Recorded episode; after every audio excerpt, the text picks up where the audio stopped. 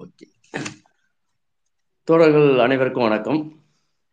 இன்னைக்கு நம்ம எடுத்துக்கிட்ட தலைப்பு வந்து ஏங்கல்ஸ் எழுதிய டூரிங்க்கு மறுப்பு ஒரு அறிமுகம்.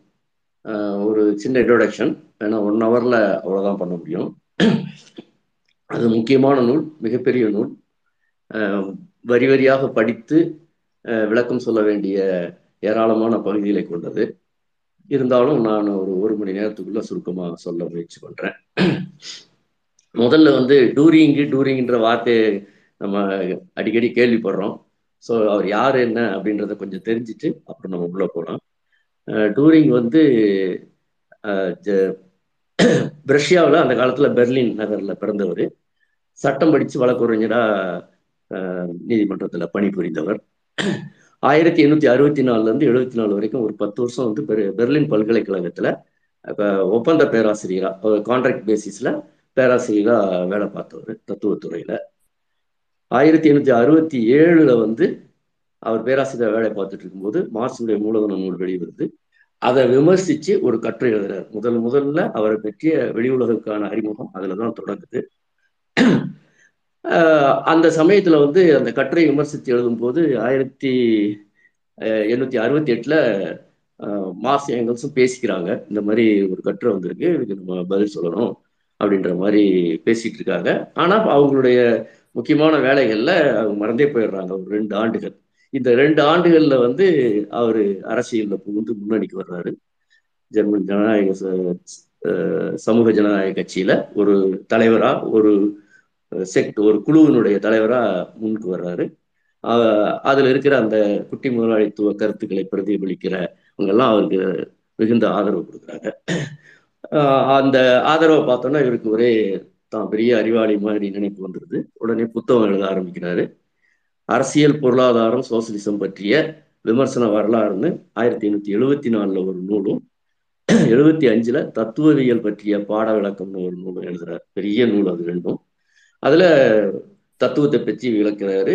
அரசியல் பொருளாதாரம் பற்றி சொல்றாரு. சோசியலிசம் பற்றி சொல்றாரு. தன்னுடைய கருத்துக்களை முன்வைக்கிறாரு. அதுக்கு முன்னாடி இருந்த அத்தனை அறிஞர்கள் அத்தனை பேருடைய கருத்துக்களையும் விமர்சனம் பண்றாரு. சொல்ல போனா ரொம்ப கீழ்த்தரமா குழந்தைத்தனமா வந்து அவங்களை விமர்சிக்கிறாரு. அந்த அந்த அளவுக்கு அறிவுபூர்வமானதா இல்லாட்டியும் அவர் வந்து தன்னை பெரிய ஒரு தத்துவ ஞானியா கட்டமைக்க முயற்சி பண்றாரு. ஸோ இதை பார்த்துட்டு வந்து ஒரு பாராட்டு கட்டுரையும் வெளியே வருது அந்த சமயத்துல. பேர் இல்லாமல் ஒரு கட்டுரை வருது. இந்த இவருடைய நூலை பாராட்டி ஆனா உண்மையிலேயே அதை வந்து எழுதுனது பெஃபல். இவங்களுடைய நண்பர்கள் தான் மாசங்களுடைய பெஃபல் தான் எழுதினாரு. அதெல்லாம் படித்த உடனே தான் வந்து லீப் நெக்ட் வந்து ஏங்கல் சிட்ட திருப்பி திருப்பி சொல்றாரு. இந்த ஆளை விட்டுறக்கூடாது. இப்படி போனால் வளர்ந்துட்டே போவார். அது மோசமான விளைவுகளை ஏற்படுத்தும். அவருக்கு ஒரு பதில் எழுதணும். அப்படின்னு சொல்றாரு. அப்ப ஏங்கல்ஸ் வந்து மார்ஸ்க்கு கடிதம் எழுதுறாரு. இவர் என்ன பண்றது? இவருக்கு ஏதாவது பதில் சொல்ல வேண்டாமா அப்படின்னு. அவர் ரெண்டு பேரும் கடிதம் எழுதிக்கிறாங்க. கடைசியா மார்ஸ் வந்து இந்த ஏங்கல்ஸுக்கு அந்த வேலையை கொடுக்குறாரு. ஏன்னா மா மார்ஸ் வந்து மூலதனம் இரண்டாம் பகுதியில முழுமையா இருந்ததுனால நீங்க அவருக்கு பதில் எழுதுங்க அப்படின்னு சொல்லிட்டு சொல்றாரு. உடனே ஏங்கல்ஸ் வந்து ஒரு கட்டுரை எழுதுறாரு. ஜெர்மனியின் பாராளுமன்றத்தில் ரஷ்யாவின் ஓட்கா அப்படின்னு முதல் முதல்ல வந்து டூரிங்கை பற்றிய ஒரு கட்டுரை வெளியிடுறாரு. அதை தொடர்ந்து ஆயிரத்தி எண்ணூற்றி எழுபத்தி ஆறு எழுபத்தி எட்டில் ஒரு இரண்டு ஆண்டுகள் தொடர்ந்து பத்திரிகையில் வந்து ஏங்கல்ஸ் வந்து டூரிங்க்கு மறுப்பா.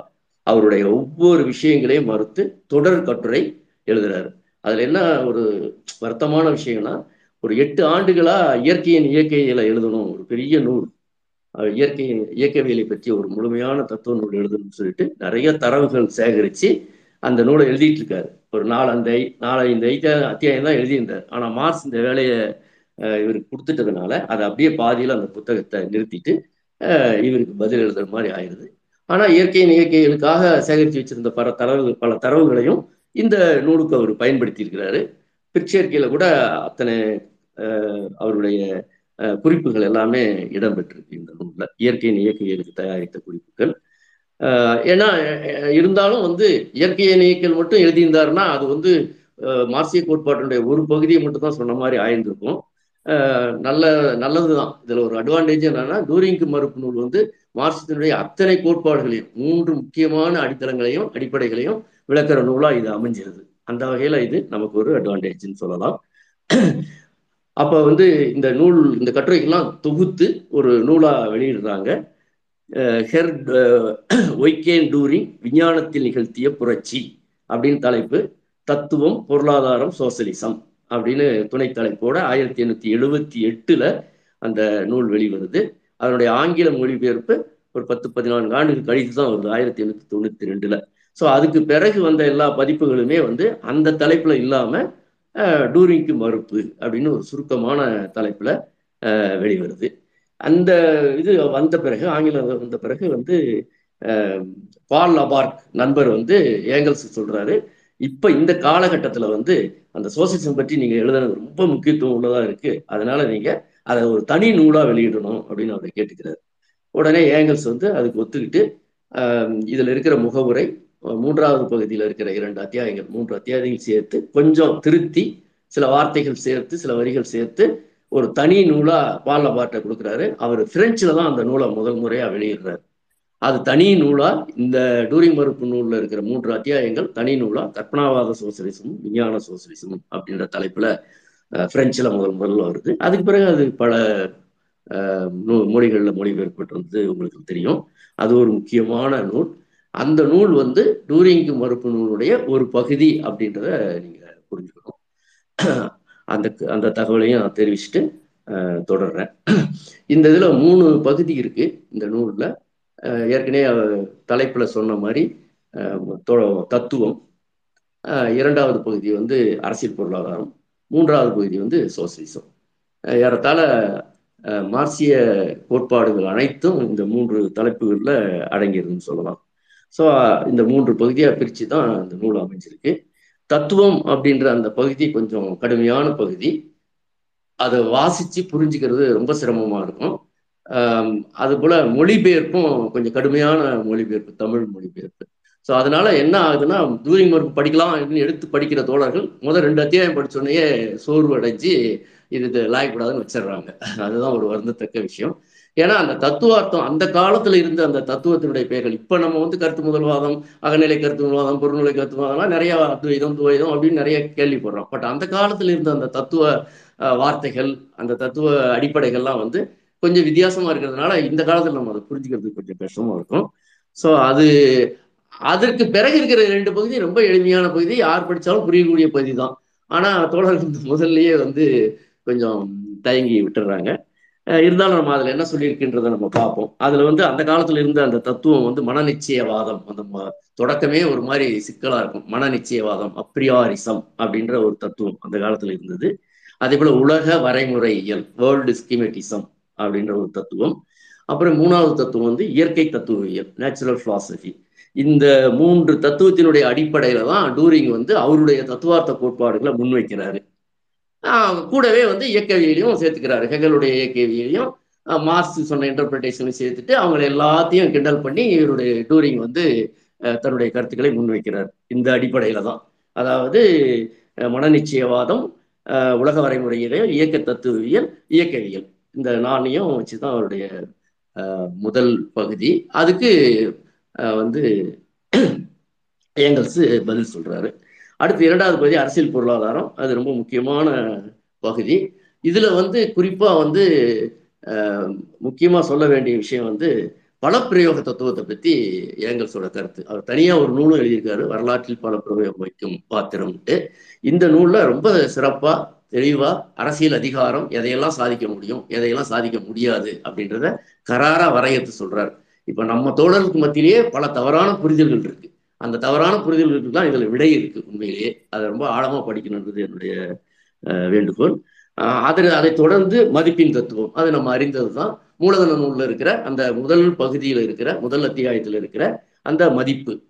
எப்படி வந்து உழைப்பு நேரம் வந்து மதிப்பை படைக்குது ஒரு உற்பத்தி பொருளில். அது எப்படி சரக்கா மாறுது அதுக்கு பயன் மதிப்பு பரிவர்த்தனை மதிப்பு இதெல்லாம் எப்படி வருது. அந்த மூலதனத்தில் இருக்கிற அதே விஷயங்களை இதில் குறிப்பிட்டு எழுதுறாரு. மார்க்ஸுடைய கொட்டேஷன்ஸ் போட்டு எழுதுறாரு. மூலதனம்னா என்ன? அது எப்படி உருவாகுது? அதுலேருந்து எப்படி உபரி மதிப்பு உருவாகுது? அப்படின்ற விஷயத்த ஏங்கல்ஸ் முன்வைக்கிறாரு இந்த இரண்டாவது பகுதியில். மூன்றாவது பகுதி சோசியலிசம். இது ரொம்ப ரொம்ப முக்கியமான பகுதி. அதனால தான் அதை தனி நூலாக வெளியிடும்படி பால் அவர் கேட்டார். அதனால அதை ரொம்ப ஆழமாக கற் கற்க வேண்டிய அவசியம் நமக்கு இருக்கு. அதில் வந்து முதல் பகுதி வந்து கற்பனாவாத சோசியலிசம். அது நீங்கள் எல்லாமே கேள்விப்பட்டிருப்பீங்க. மூன்று பேர் Saint Simon Charles Fourier Robert Owen. இந்த மூணு பேரும் மார்ஸ் ஏங்கல்ஸ் ரொம்பவும் மிகவும் மதிக்கக்கூடிய சோசியலிச சிந்தா சிந்தனையாளர்கள். ஆனால் அன்பார்ச்சுனேட்லி அவங்க முன்வைத்த கருத்துக்கள் எல்லாமே ஒரு கற்பனாவாத தன்மை கொண்டவை. அப்படின்றதுனாலே அவங்க அதை புறக்கணிக்கல. எத்தனையோ கற்பனாவாதத்துல தத்துவங்கள் வந்திருக்கு அவருங்க காலகட்டத்தில். அதெல்லாம் குப்பைகள். ஆனா இவங்க மூன்று பேரும் சொன்னது யதார்த்தத்துக்கு ரொம்ப நெருங்கிய அதாவது விஞ்ஞான சோசியத்துக்கு நெருங்கிய ஓரளவுக்கு நெருங்கிய கருத்துக்கள். ஸோ அது வந்து அதனால தான் அவங்க மூன்று பேரையும் அவங்க மதித்து சொல்கிறாங்க அந்த மூணு பேரை பற்றியும் இதில் எழுதுகிறார் இந்த ஏங்கல்ஸ் வந்து விரிவாகவே எழுதியிருக்கார். மூணு பேரும் ஒவ்வொருத்தரும் என்ன கான்ட்ரிபியூட் பண்ணாங்க அப்படின்னு சொல்லிட்டு. அடுத்து வந்து ஒரு கோட்பாட்டு ரீதியாக சோசியலிசம் அப்படின்னா என்ன எப்போ வரும் எப்படி வரும் அப்படின்ற விஷயங்களை விளக்குறாரு. அப்புறம் வரலாறு பற்றிய பொருள் கண்ணோட்டம் வந்து எப்படி உருவாச்சு அப்படின்றதையும் அதுல இருந்து எப்படி சோசியலிஸ்டுக்கு நம்ம போகிறோம் அப்படின்ற அந்த கருத்து பெறப்படுகிறது அப்படின்ற விஷயத்த குறிப்பிட்டு எழுதுறாரு. முதலாளித்துவம் வந்து எப்படி ஆரம்பத்துல இருந்து தோன்றி இன்னைக்கு ரொம்ப உச்சகட்ட வளர்ச்சி வரைக்கும் வந்திருக்கு அப்படின்றதையும் சொல்லிட்டு சோசியலிசம்ன்றது எப்ப சாத்தியம்? அது வந்து எந்த மாதிரி கட்டங்களை கடந்து வரும் அப்படின்ற விஷயத்தையும் வந்து அதுல குறிப்பிடுறாரு. அது ரொம்ப ரொம்ப முக்கியமான அத்தியாயம். அதில் தான் வந்து உற்பத்தி சக்தியில எல்லாம் வந்து ஸ்டேட் ஓனர்ஷிப் ஆக்கிட்டோம்னா சோசியலிசம் வந்துருமா? அப்படின்ற கேள்விக்கு பதில்.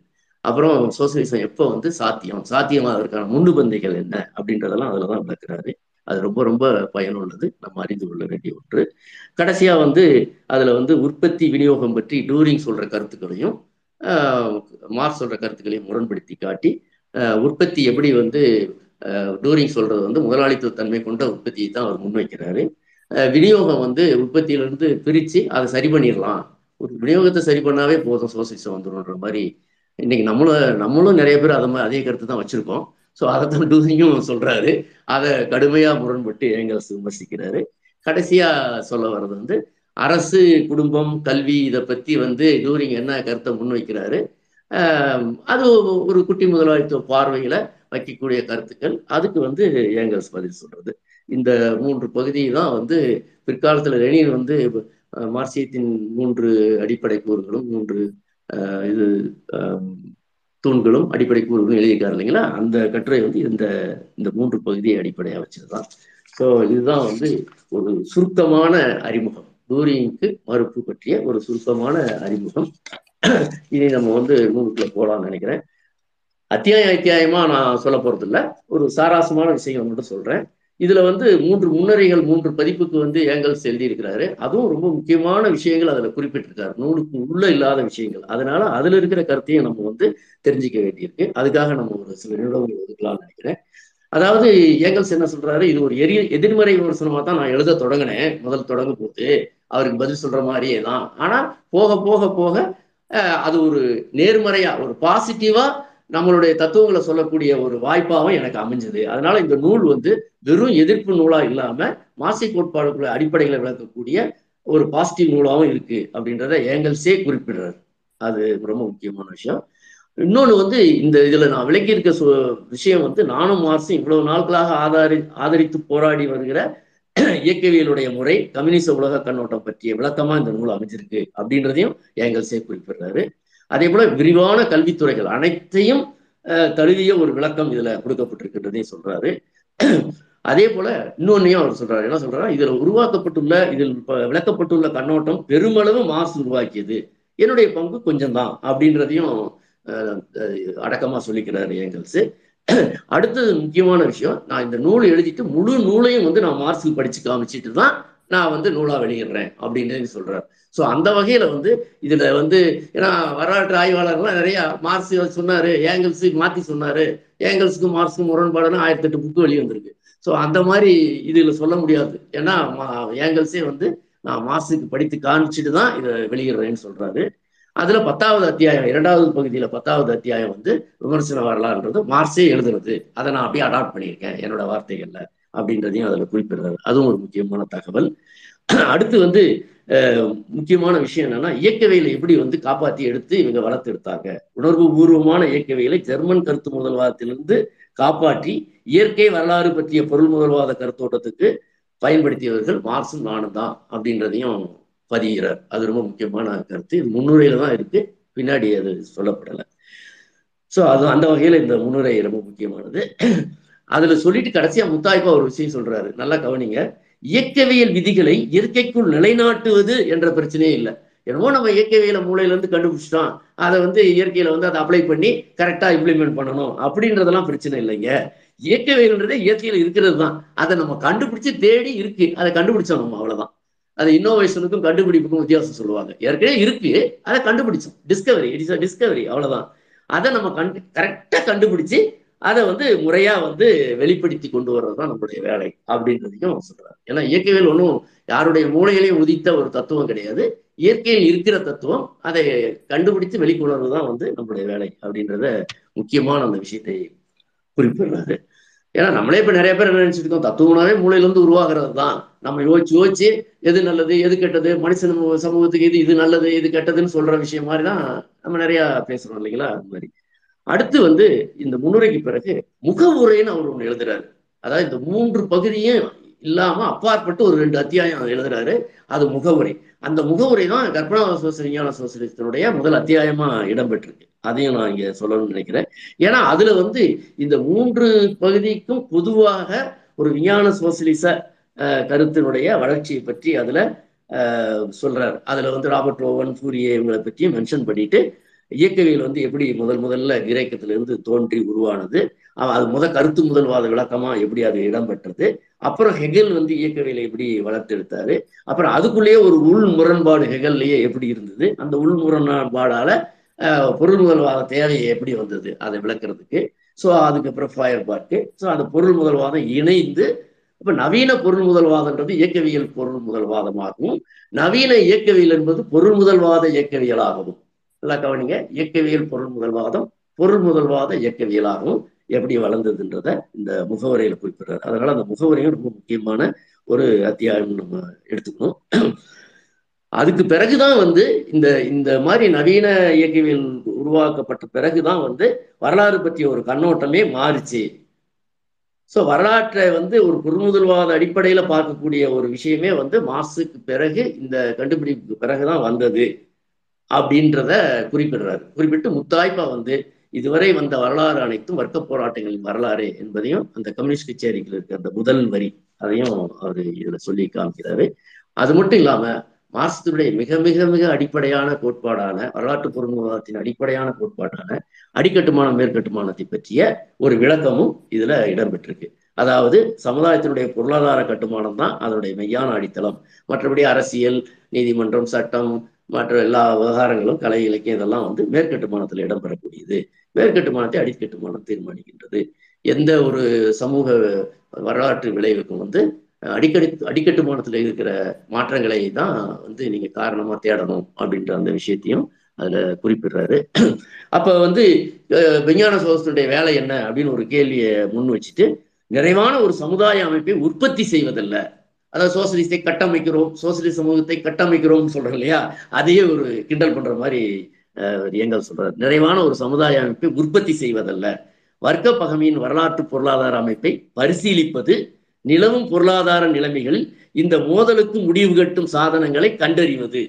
அதுதான் நம்மளுடைய பணி அப்படின்னு சொல்றாரு. சோ முதலாளித்து பொருள் முறை குறிப்பிட்ட ஒரு வரலாற்று கட்டத்துல வந்து தவிர்க்க முடியாம உருவாச்சு அப்படின்றதையும் குறிப்பிடுறாரு. யாரும் விரும்பி அல்லது மூளையில் உதிச்சு இந்த முதலாளித்துவத்தை நிலைநாட்டலாம்னு யாரும் வரல. அது வந்து வரலாற்றுல இயல்பாக உருவான ஒரு உற்பத்தி முறை. அது தவிர்க்க முடியாமல் உருவானது. அதே போல அதனுடைய வீழ்ச்சியும் தவிர்க்க முடியாதது அப்படின்றதையும் மறக்காம குறிப்பிடுறாரு. ஸோ வந்து இதை சொல்லிட்டு கடைசியா வந்து அந்த மாசு இறந்த போது கல்லறையில் பேசின அந்த வசனம் வந்து வரலாறு பற்றிய பொருள் முதல்வாத கண்ணோட்டம் உபரி மதிப்பு இந்த ரெண்டும் வரலாறு பற்றிய பொருள் முதல்வாத கண்ணோட்டம் அதாவது சமூகம் எப்படி வந்து புராதன கம்யூனிசம் அடிமை சமூகம் நிலப்பொருத்த சமூகம் முதலாளித்துவ சமூகம் சோசியலிச சமூகமாக அந்த மாறி வரக்கூடிய அந்த விஷயங்களும் உபரி மதிப்பு பற்றிய அந்த தத்துவம் இந்த இரண்டு கண்டுபிடிப்புகளுக்காக மார்ஸும் இந்த உலக உலகமேவும் வரலாறும் மார்ஸுக்கு கடமைப்பட்டிருக்கு அப்படின்றத சொல்லி முடிக்கிறார். அந்த அதனால இது வந்து ரொம்ப ஒரு முக்கியமான முகமுறையா நம்ம கருதலாம். அதுக்கு அடுத்தபடியா நம்ம நேரடியாக அந்த மூணு பகுதிகளையும் பார்க்கலாம். ஒரு மூணு பகுதிக்கும் ஒரு பத்து பத்து நிமிடத்தில் நான் சொல்ல ட்ரை பண்ணுறேன் மன நிச்சயவாதம் அந்த மாதிரி சொன்னேன் இல்லைங்களா? உலக வரமுறை இறையல். அதுக்குள்ள எல்லாம் ஒன்னொன்னு என்ன அப்படின்றதுக்குள்ள எல்லாம் நம்ம போக வேண்டாம். பொதுவா வந்து அதுல இருந்து டூரிங் எடுத்துக்கிற விஷயம் என்னன்னா தத்துவன்றது வந்து சிந்தனையிலிருந்து உருவாவது தான் இதை வந்து இயற்கையில மனித உலகில் வந்து பயன்படுத்தணும். இயற்கை உலகம் ப- யதார்த்தமும் இந்த தத்துவத்தோடு ஒத்து போகணும். அதாவது மனுஷன் வந்து எது நல்லது எது கெட்டது எப்படி வந்து கடவுள் வந்து படைக்கும் போது காரணத்தோட ஒன்னொன்னையும் படைச்சு உருவாக்கி விட்டாரோ அந்த மாதிரி தத்துவத்தை மனசு சிந்தனையில உருவாக்கி அதை இம்ப்ளிமெண்ட் பண்ணணும். இம்ப்ளிமெண்ட் பண்ணும்போது ஏதாவது ஒத்து வரலையா? அடிச்சு உதைக்க வேண்டியதான் வேற வழி கிடையாது. ஸோ இந்த பாணியில தான் வந்து டூரிங் வந்து தன்னுடைய கருத்தை முன்வைக்கிறார். ஆனா தத்துவம் சிந்தனை எல்லாமே நமக்கு தெரியும். அது வந்து புற உலகிலிருந்து பெறுகின்ற பிரதிபலிப்பு தான் சிந்தனை என்பதே புற உலகின் பிரதிபலிப்பு தான் மனித மூளையில் ஏற்படுகின்ற பிரதிபலிப்பு தான் இல்லைங்களா? சோ மனிதனுடைய கோட்பாடுன்றது அதனுடைய விளைவு தான் அதுவே தொடக்கம் கிடையாது. யாரோ ஒருத்தர் உருவாக்கி அந்த ஹெகலையை அப்படிதான் கடைசியா முடிக்கிறாரு.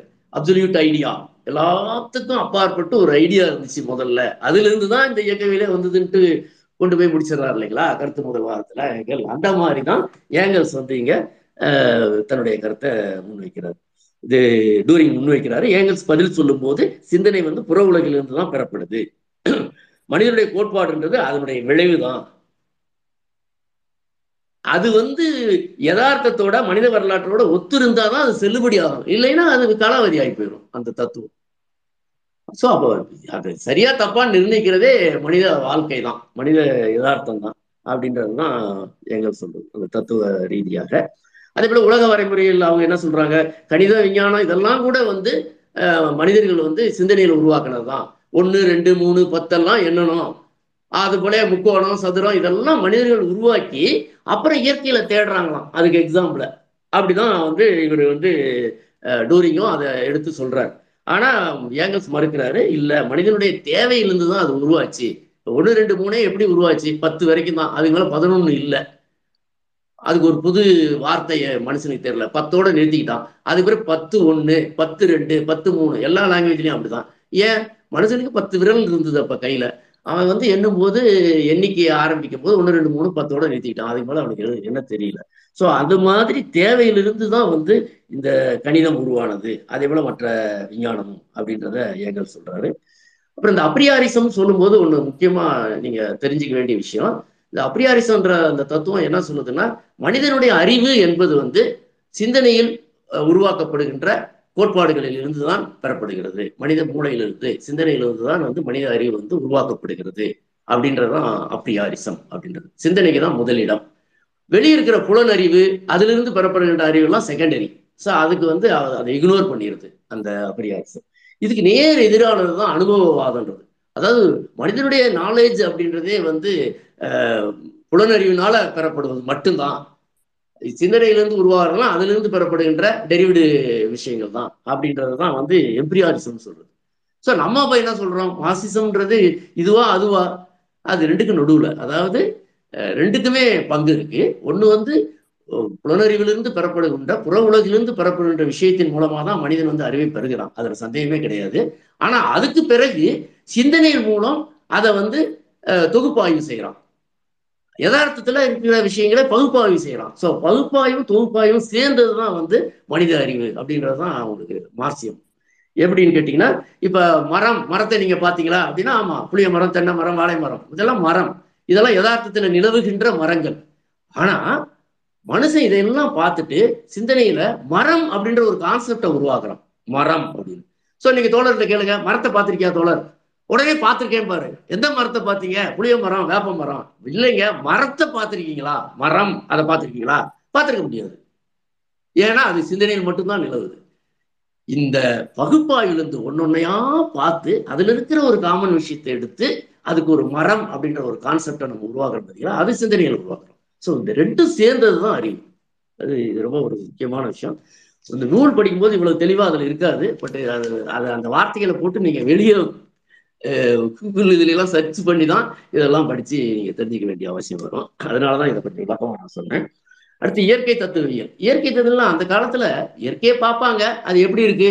அதுல இருந்து ஒரு பிலாசபியை உருவாக்குவாங்க. எப்படி வந்து சூரியன் பூமியை சுத்திட்டு வருது உலகம் தட்டையானது இந்த மாதிரி பல விஷயங்கள் நம்ம கண்ணுல பார்த்துட்டு சூரியன் வந்து கிழக்க உதிக்குது. இன்னமும் நம்ம அதைத்தானே சொல்லிட்டு இருக்கோம். கிழக்கே உதித்து மேற்கே விழுகிறதுன்னு சொல்றோம் இல்லைங்களா? ஸோ இதெல்லாம் வந்து இயற்கையில பார்த்து உருவாக்குற விஷயங்கள். அதுல இருந்து சில தத்துவ கோட்பாடுகளை உருவாக்குறாங்க இல்லைங்களா? அதுதான் வந்து இயற்கை தத்துவம்ன்றது அதுல குறிப்பா வந்து காலம் டைம் அப்படின்னு சொல்றதும் ஸ்பேஸ் விசும்பு அப்படின்னு இந்த புக்கில் போட்டிருப்பாங்க. அதாவது வெளி ஸ்பேஸ் காலம்ன்றதும் விசும்பும் வந்து வரம்புக்கு உட்பட்டதா? காலம் வந்து காலத்துக்கு தொடக்கம் இருக்கா? அதாவது என்னைக்கு தொடங்கிச்சு? இப்ப நம்ம கிபி ஒன்னாம் நூற்றாண்டுன்னு கிறிஸ்து பிறந்ததுல இருந்து தொடங்குறோம். ஆனா அன்பார்ச்சுனேட்லி அதுக்கு முன்னாடியே இருக்குது. கிமுவும் இருக்கு. ஸோ அப்படியே போய் அது எங்க முத முத தொடங்கியிருக்கோம்? நம்மளால சொல்ல முடியுமா? ஸோ அப்ப தொடக்கம் இருக்குதா? அதே போல வானம். வானத்துக்கு எல்லை பிரபஞ்சத்துக்கு வந்து கிரகம் துணைக்கோள் இருக்குன்றோம். நட்சத்திரத்தை சுத்தி வருதுன்றோம். துணைக்கோள் வந்து கோலை சுத்தி வருது. கோல் நட்சத்திரத்தை சுத்தி வருது. நட்சத்திரம் கேலக்சி சுத்தி வருது. கேலக்சி எல்லாம் சேர்ந்து கிளஸ்டர் கிளஸ்டர்லாம் சேர்ந்து சூப்பர் கிளஸ்டர் ஸோ அண்டம் பேரண்டம் மாபேரண்டம். இவ்வளவு வானத்துல இருக்கு. என்ன அதுக்கு பிறகு என்ன இருக்குன்னு தெரியல. ஸோ இதுக்கு எல்லை இருக்கா? அப்படின்னு பார்த்தீங்கன்னா அவங்க இயற்கை தத்துவம் இல்லை. அவன் அந்த காலத்துல டெலஸ்கோப்பு இதெல்லாம் ஒன்றும் இல்லை. அதனால காலத்துக்கு வரம்பு இருக்குங்க. எப்பயோ ஒரு தடவை தொடங்கியிருக்கோம். அது எப்பயோ போய் முடியும்.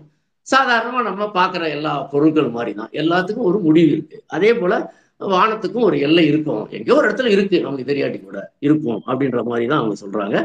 இதை டூரிங்கும் வந்து சப்போர்ட் பண்ணி தான் அவர் எழுதுறாரு. காலத்துக்கு வந்து தொடக்கம் இருக்கணும். விசும்புக்கு எல்லை இருக்கணும் அப்படின்னு எழுதுறாரு. இது வந்து என்னன்னா காண்ட் சொன்னதை வந்து ஒரு தப்பா காப்பி அடிச்சு அவர் சொல்றாரு. காண்ட் வந்து இதை சொல்லிட்டு காலத்துக்கு வந்து தொடக்கம் இருக்கு. விசும்புக்கு எல்லை இருக்கு.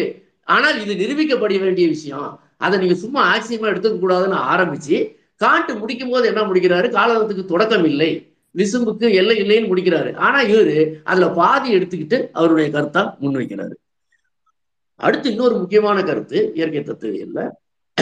உலகம் வந்து மாறுதல் இல்லாத ஒரு சுய சம சமத்துவ நிலையில இருந்துச்சு. செல்ஃப் ஸ்டேட்டிக் நிலையில இருந்தது. அதாவது அசையற்று இருந்தது உலகம். அதை வந்து ஒருத்தர் ஆரம்பிச்சு வச்சாரு. அல்லது ஏதோ ஒன்று ஒரு ஒரு குறிப்பிட்ட கட்டத்துல தான் அது வந்து மாற்றத்தை மாற்றம் ஏற்பட்டு வளர்ச்சியை நோக்கி போச்சு அப்படின்றது தான் டூரிங்கோடைய கருத்து. அதாவது உலகம் இயங்காம ஒரு ஸ்டேட் இருந்தது ஒரு காலத்துல அதுக்கு பிறகு அது இயங்க ஆரம்பிச்சது. அதுக்கு இடைப்பட்ட ஒரு பாலம் இருக்கு அதை கண்டுபிடிக்கணும் அப்படின்னு நூல் முழுவதும் சொல்லுவாரு. அந்த பாலத்தை கடைசி வரைக்கும் இவரால் கண்டுபிடிக்க முடியாது. யாரு? டூரிங்க. அதை தொடர்ந்து ஏங்கல்ஸ் கிண்டல் பண்ணிட்டே வருவார் இந்த நூல் முழுவதும். அந்த சுய சமு சமத்துவ நிலைக்கும் அந்த இயக்க நிலைக்கும் இடைப்பட்ட அந்த பாலம் அப்படின்னு சொல்லிட்டு. ஸோ அப்படி நீங்க பாத்தீங்கன்னா ஏதோ ஒரு தூண்டுதல் இருந்தாதான் அது இயங்க ஆரம்பிச்சிருக்கும். அப்படி நிக்க ஒரு பால் இருக்கு தரையில் அப்படி இருக்கு. அது நகர ஆரம்பிக்குதுன்னா யாரோ ஒரு ஃபோர்ஸ் அதுல படணும் இல்லைங்களா? ஸோ நியூட்டனுடைய ஃபர்ஸ்ட் லாவா அது மாதிரி ஏதாவது பட்டாதான் அது நகர ஆரம்பிக்கும். அப்படின்ற மாதிரி அது ஒரு மனித மூளைக்கு ரொம்ப இயல்பா புரிஞ்சக்கூடிய ஒரு விஷயம். அதை தான் வந்து டூரிங் சொல்றாரு. ஆனா அப்படி நீங்க பாத்தீங்கன்னா ஆதி தூண்டுதல் என்ன? யாரு? யாரு தூண்டினா? அப்படி போனீங்கன்னா அது கடவுள் கொள்கையில தான் கொண்டு போய் விடும். கட்டாயமா. சோ தவிர்க்க முடியாம அது ஒரு கருத்து முதல்மாகவும் கடவுள் கொள்கையாகவும் மாறி மாறி போயிடும் அப்படின்றத ஏங்கல் சொல்றாரு. சோ அப்போ வந்து காலத்துக்கு தொடக்கமே இல்லை முடிவும் இல்லை. அதே போல விசும்புக்கு எல்லையே இருக்க முடியாதுன்னு தான் நீங்க வந்து உங்களுடைய தத்துவத்தை தொடங்க வேண்டியிருக்கும் அப்படின்றதுதான் ஏங்கல்ஸுடைய கருத்து. இது தொடர்பாக நிறைய விஷயங்கள் அதில் பேசப்படுது. இப்போ வந்து எப்படி வந்து நம்ம வந்து தொடக்கம் இல்லைன்றத புரிஞ்சுக்க முடியுமா? அப்படின்னா இப்போ மேத்ஸ்லாம் நம்ம படிச்சிருக்கோம். ஒன்று ரெண்டு மூணு நாலு அப்படின்னு போயிட்டே இருக்கு. நீங்கள் என்ன நம்பர் சொன்னாலும் அதில் ப்ளஸ் ஒன் கூட்டி நான் அடுத்த நம்பர் சொல்ல முடியும். ஸோ அப்படியே அது எங்கே போய் முடியும்? முடியவே முடியாது. அதுதான் மனுஷன் வந்து ப்ளஸ் இன்ஃபினிட்டி அப்படின்னு சொல்லிடுறான். இல்லைங்களா? நம்ம படிச்சிருக்கோம் மேத்ஸ்ல ப்ளஸ் இன்ஃபினிட்டி வச்சு எத்தனையோ இன்டகிரல் கால்குலஸ் அதில் இருந்து உருவாகுது. அதே மாதிரி மைனஸ் ஒன்று மைனஸ் டூ மைனஸ் இந்த பக்கம் போனீங்கன்னா அதுவும் போயிட்டே இருக்கு. எங்கேயுமே எண்டு இல்லை. ஸோ அது எங்க போய் முடியுது? மைனஸ் இன்ஃபினிட்டியில போய் முடியுது. அதாவது வரம்பே இல்லை. அது வரம்பிலி இன்ஃபினிட்டி அப்படின்னு சொல்லி நீங்க புரிஞ்சுக்கலாம். காலத்தை நீங்க அப்படிதான் புரிஞ்சுக்கலாம். ஆனா ஏங்கல்ஸ் கூட இந்த உதாரணத்தை நீங்க சொல்லாதீங்க. ஏன்னா ஒண்ணு அப்படின்னு சொல்லிட்டீங்கன்னா எங்கேயோ ஒரு ஸ்டார்டிங் பாயிண்ட் இருக்குன்ற மாதிரி உங்களுக்கு மூளைக்கு தோணிரும். அப்படி ஸ்டார்டிங் பாயிண்ட் எல்லாம் இல்லை இதுல. மைனஸ் இன்ஃபினிட்டில இருந்து பிளஸ் இன்ஃபினிட்டி வரைக்கும் இருக்குது. அவ்வளவுதான். வரம்பிலி. இதை வந்து ஒரு முரண்பாடு அப்படின்னு சொல்லி யாரு ஏங்கல் சொல்றாரு. முரண்பாடுனா எப்படின்னா அது ஒரு கான்ட்ரடிக்ஷன் ஸோ இன்ஃபினிட்டி அப்படின்றது என்ன? அது எப்பவுமே வரம்புகளை கொண்டது தான் அது எப்படிங்க அப்படின்னா எல்லாத்துக்கும் ஒரு பத்தாயிரம் இருபதாயிரம் முப்பதாயிரம் தானே இருக்கு யதார்த்தத்தில். அதை விட அது அதிகம். அதை விட அது அதிகம். ஸோ உள்ள இருக்கிற எங்கன நீங்க கட் பண்ணீங்கனாலும் அது ஒரு வரம்புக்கு உட்பட்டதுதான். ஸோ இதை வந்து ஒரு இயக்கவியல் முரணா முன்வைக்கிறாரு. ஆனா அவரு இது ஒரு அபத்தம் இது என்ன பைத்தியகாரத்தனம்? இப்படிலாம் வந்து உதாரணம் காட்டக்கூடாது பேசக்கூடாது அப்படின்ற மாதிரி வந்து டூரிங் சொல்றாரு. அவரால் அதை புரிஞ்சு கொள்ள முடியல. அதை வந்து ஒரு அபத்தம் அப்சர்ட் அப்படின்னு சொல்லி அவர் சொல்றாரு. ஸோ அடுத்த பாயிண்ட் வந்து பொருளும் இயக்கமும். எப்படி மேட்டரும் அதனுடைய மோஷனும் அது வந்து பிரிக்க முடியாதது. பொருளும் இயக்கம் வந்து பிரி- அதுதான் வந்து உங்களுக்கு இயக்கவியல் தத்துவம். அப்ப இயக்கம்ன்றது வந்து பொருளிலிருந்து வேறுபட்ட ஒன்று இல்லை. அது மோட் ஆஃப் எக்ஸிஸ்டன்ஸ் ஒரு பொருள் அதனுடைய நிலவுகை பாங்கு அப்படின்னு சொல்லுவாங்க. ஸோ ரெண்டையும் பிரிச்செல்லாம் தனித்தனியாலாம் நீங்க பார்க்கக்கூடாது. பொருள்னாலே இயக்கத்தோடு இருக்கின்ற ஒரு விஷயம்தான் அப்படின்னு தான் நீங்க எடுத்துக்கணும். அப்ப பொருள் இல்லாத இலை இயக்கம் ஒன்று இருக்க முடியாது. அதே போல இயக்கம் இல்லாத ஒரு பொருள் இருக்க முடியாது. அந்த சுய சமத்துவ நிலை அப்படின்னு ஒன்று இருக்க முடியாது. இயக்கம் இல்லாத ஒரு நிலை இருந்திருக்க முடியாது. ஸோ இயக்கம் இல்லாமல் பொருள் இல்லை பொருள் இல்லாமல் இயக்கம் இல்லை. ஸோ இரண்டையுமே பிரிக்க முடியாது. அது மட்டும் இல்லை அழிக்கவோ படைக்கவோ முடியாது. ஒரு பொருளை அழிக்கவோ அல்லது புதிதாக படைக்கவோ முடியாது. அதே போலதான் இயக்கம் ஒரு இயக்கத்தை அழிக்கவோ புதிதாக ஒரு இயக்கத்தை படைக்கவோ முடியாது. ஒன்றிலிருந்து ஒன்றை மாற்றத்தான் முடியும். ஒரு பொருளை இன்னொரு பொருளாக மாற்றலாம். ஒரு இயக்கத்தின் வடிவத்தை இன்னொரு இயக்கமாக மாற்றலாம். இயக்கம்னு அந்த காலத்துல அவங்க பயன்படுத்தின அந்த வார்த்தை மோஷன்றது பிற்காலத்துல வந்து எனர்ஜி ஆற்றல் அப்படின்ற பொருளை தான் அந்த மோஷன்ற வார்த்தையை அந்த காலத்துல அவங்க பயன்படுத்துறாங்க. ஸோ அப்போ ஆற்றலினுடைய அழிவிலா கொள்கை நமக்கு தெரியும். Energy cannot be created cannot be இது டிஸ்ட்ராய்டு இல்லைங்களா? So can be change so மின் விசையை வந்து காந்த விஷயம் ஆகலாம் காந்த விஷயம் வந்து எலக்ட்ரிக்கல் விஷயம் ஆகலாம் எலக்ட்ரிக் விஷயம் வெப்ப விஷயம் ஆகலாம் அப்படி ஒன்றுலேருந்து மா அடுத்து அடுத்தது மாற்ற தான் முடியும் ஒழிய அழிக்க முடியாது. ஸோ அதுதான் வந்து நம்ம இயக்கவியல் தத்துவம். அதுக்கடுத்து எப்படி பிசிக்ஸ் உருவாச்சு எப்படி கெமிஸ்ட்ரி உருவாச்சு அதுலேருந்து பயாலஜி உருவாச்சுன்றது ரொம்ப அழகா ஏங்கல் சொல்றாரு. முத முத விண் விண்கோளை பார்த்து அதனுடைய எந்திரவியல் அதனுடைய மெக்கானிக்ஸ் அதுல இருந்து தான் வந்து பிசிக்ஸ் உருவாச்சு. பிசிக்ஸ் வந்து வெப்பம் ஒளி மின்விசை இதெல்லாம் பேசிட்டு இருக்கும்போது அதுல மூலக்கூறு பாயில்ஸ்லா இதெல்லாம் சொல்லும்போது மூலக்கூறை பத்தி பேச வேண்டி வந்தது. அப்ப மூலக்கூறுனுடைய எந்திரவியலை பத்தி பேசும்போது ஹெம்ஸ்டி உருவாகுது. ஹெம்ஸ்டி வந்து வரும்போது மூலகம் அப்படின்றோம் மாலிகூல் ஆட்டம் அணுன்றோம். காம்பவுண்ட் சேர்மங்கள்ன்றோம் ஸோ அதை பற்றி நீங்கள் டீப்பாக இன்டெப்தா போகும்போது அதில் வந்து ஆஹ், வேதியியலுடைய கிரியையினால செல்லு உயிரினம் உருவாகிறத பற்றி பேசுகிறோம் ஸோ அது பயாலஜியாக மாறிடுது. ஸோ பயாலஜி அப்புறம் பாட்டனி அதனுடைய கிளையா தாவரவியல் விலங்கியல். ஸோ இந்த விஞ்ஞான வளர்ச்சியை ரொம்ப அழகாக வந்து இயற்கையியல் கண்ணோட்டத்தில் ஏங்கல்ஸ் வந்து முன்வைக்கிறாரு இந்த பகுதியில. அடுத்து வந்து டூரிங்க இன்னொரு குண்டை தூக்கி போடுறாரு. இயற்கைக்கு வந்து உணர்வுபூர்வமான ஒரு நோக்கம் இருக்கு. ஒரு நோக்கம் பொருத்தம் இருக்கு. அதுக்கு ஒரு மனசு இருக்கு. அதுக்கு ஒரு சித்தம் இருக்கு. வில் வில் இருக்கு. அதே போல ஒழுங்கை நிலைநாட்டக்கூடிய ஒரு கடமையும் இருக்கு. எதுக்கு? இயற்கைக்கும். அது ஏறத்தாழ அவர் கடவுள் சொல்ற மாதிரி கொண்டு போயிடுவார். அதாவது டூரிங். நோக்க பொறுத்தவரை ரொம்ப ஆச்சரியமா இருக்கும் நமக்கு. எலியெல்லாம் இருக்கு. ஏப்பா இருக்கு? ஏன்னா பூனைக்கு சாப்பாடு வேணும். பூனையெல்லாம் ஏப்பா இருக்கு? ஏன்னா எலியை பிடிச்சு திங்கணும். இல்லைன்னா அவங்க உலகம் முழுவதும் எலி ஆகி போயிடும். இப்படியே ஒன்னொன்னா பாருங்களேன். பாத்தீங்கன்னா இதுக்காக தான் அதை படிச்சாங்க. அதுக்காக தான் இதை படிச்சாங்க. அப்ப கடவுள் வச்சு சொன்னீங்கன்னா ரொம்ப ஈஸியா அதை சொல்லிடலாம். ஒவ்வொன்றும் ஒரு நோக்கத்துக்காக படைக்கப்பட்டதுன்ற மாதிரி கருத்துக்களை முன் வைக்கிறவங்க இன்னைக்கு இருக்காங்க நம்ம மத்தியில. ஸோ ஆனா அது அப்படி கிடையாது அப்படின்றதுதான் தான் முக்கியமான கருத்து. அப்படி நோக்க பொருத்தம் எதுவும் இல்லை. அப்படின்றது தான் வந்து எங்கள் சொல்றது. அப்புறம் வாழ்க்கைக்கான போராட்டத்தை டார்வின் முன்வைக்கிறாரு. அதை வந்து இவர் முரண்படுறாரு. யாரு? டூரிங்க.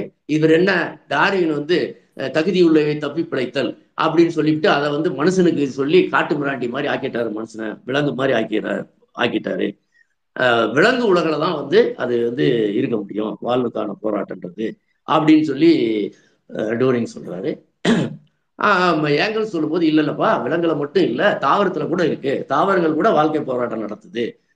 தன்னுடைய ஒளிக்காகவும் காற்றுக்காகவும் அது வளைஞ்சி படர்ந்து வளர்றதை நம்ம பார்க்குறோம். அதே போல எதிரிகள் இருந்து காப்பாத்துக்கிறதுக்கு என்ன பண்ணுது? இப்ப தொட்டா அப்படி தொட்டோம்னா அப்படியே சுருங்கிக்குது இல்லைங்களா? ஸோ அந்த மாதிரி தாவரங்களுக்கு கூட வந்து அந்த உணர்வு அதாவது வாழ்க்கை போராட்டத்தை நடத்தக்கூடிய இது இருக்கு அப்படின்றதையும் சொல்லிட்டு உயிரினங்கள்லாம் வந்து இது எந்த நோக்க பொருத்தமும் கிடையாது. ஒரு இயற்கைக்கு ஏற்ப யதார்த்த சூழ்நிலை சுற்றுச்சூழலுக்கு ஏற்ப தன்னை தகவமைத்துக் கொள்கிறது. அதனாலதான் இந்த மாதிரியான மாற்றங்கள் நடக்குது. அந்த தாவரவியலையும் சரி விலங்கியலையும் சரி. இப்ப துருவ கரடிகளை பத்தி சொல்லுவாங்க. வெள்ளையா இருக்கு இப்ப அது. இல்லைங்களா? ஒரு காலத்துல அது ஆரம்ப காலத்துல அது பழுப்பு நிறமா தான் இருந்துச்சு அப்படின்றது வரலாறு சொல்லுது. ஏன்னா பழுப்பு நிறம் பனிக்கட்டி மலைகள்ல பழுப்பு நிறமா கரடி இருந்துச்சுன்னா எதிரிகள் வந்து ஈஸியா அடையாளம் கண்டு கொண்டுட்டு போயிட்டாங்க. அப்ப அதனுடைய டிஎன்ஏவில் கொஞ்சம் கொஞ்சமா கொஞ்சம் கொஞ்சமா மாற்றம் ஆகி அது வெள்ளையாக மாறிடுச்சு. ஸோ வெள்ளையாக மாறின பிறகு அதை கண்டுபிடிக்க முடியாது. அதுவே ஒரு தற்காப்பா ஆயிடுது அதுக்கு.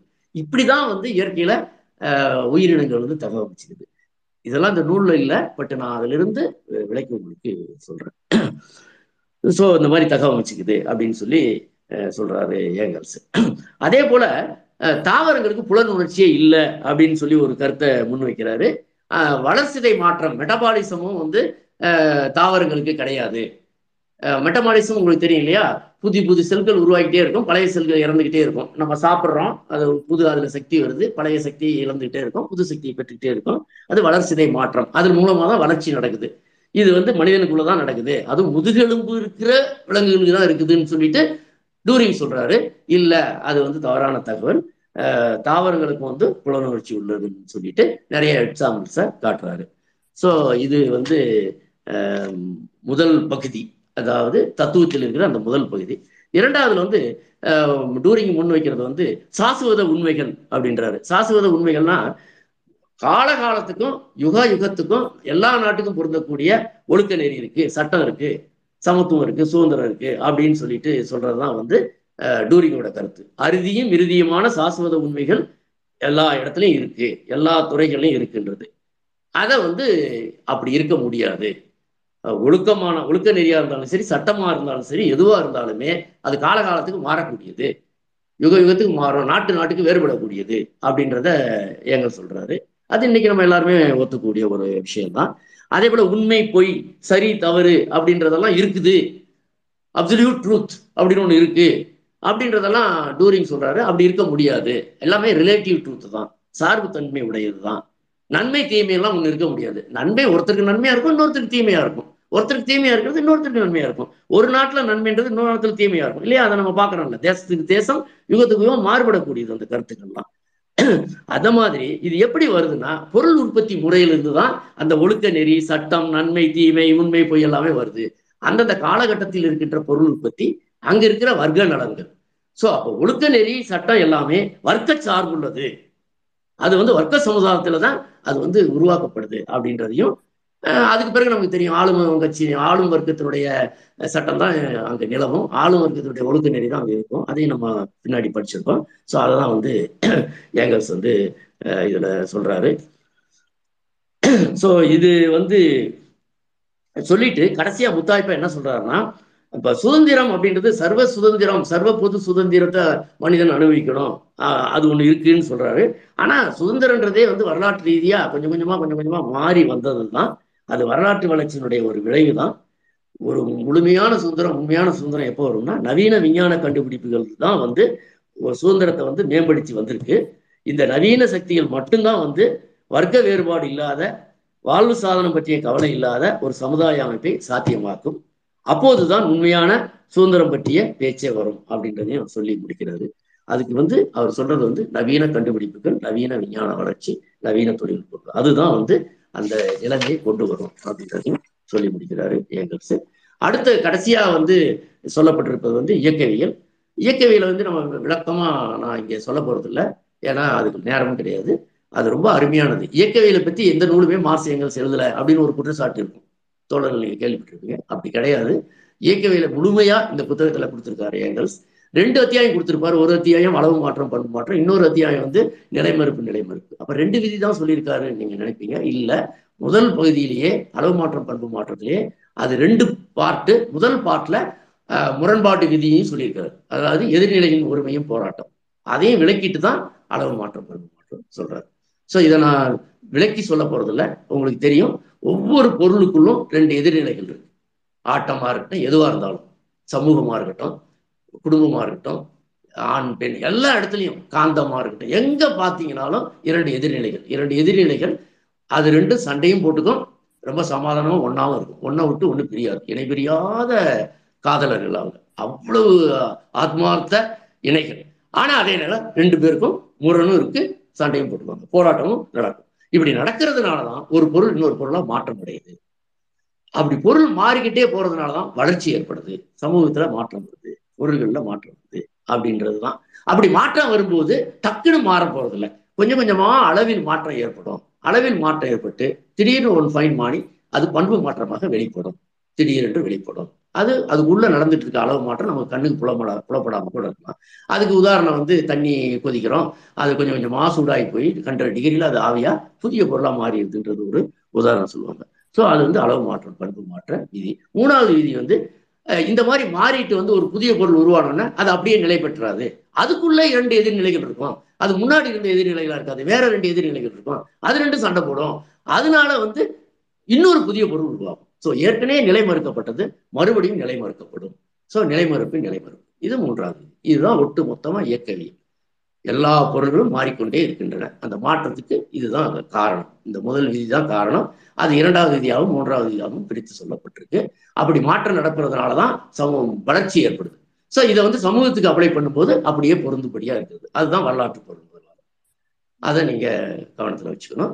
ஸோ இந்த மாற்றம் அப்படின்றது வளர்ச்சியை நோக்கியது. அது எப்பவுமே கவனத்தில் இருக்கணும். ஸோ மாற்றம் ஒன்றே மாறாதது. எல்லாமே மாறிக்கொண்டிருக்கு. இதுதான் அந்த இயக்கவியல் பகுதியில் சொல்லியிருக்கிறது. இதில் நிறைய வாசி சொல்ல வேண்டியிருக்கு பட் அதுக்கு நமக்கு நேரம் இல்லை. இன்னும் பத்து பதினைந்து நிமிடத்துக்குள்ள நான் இதை முடிக்கணும்.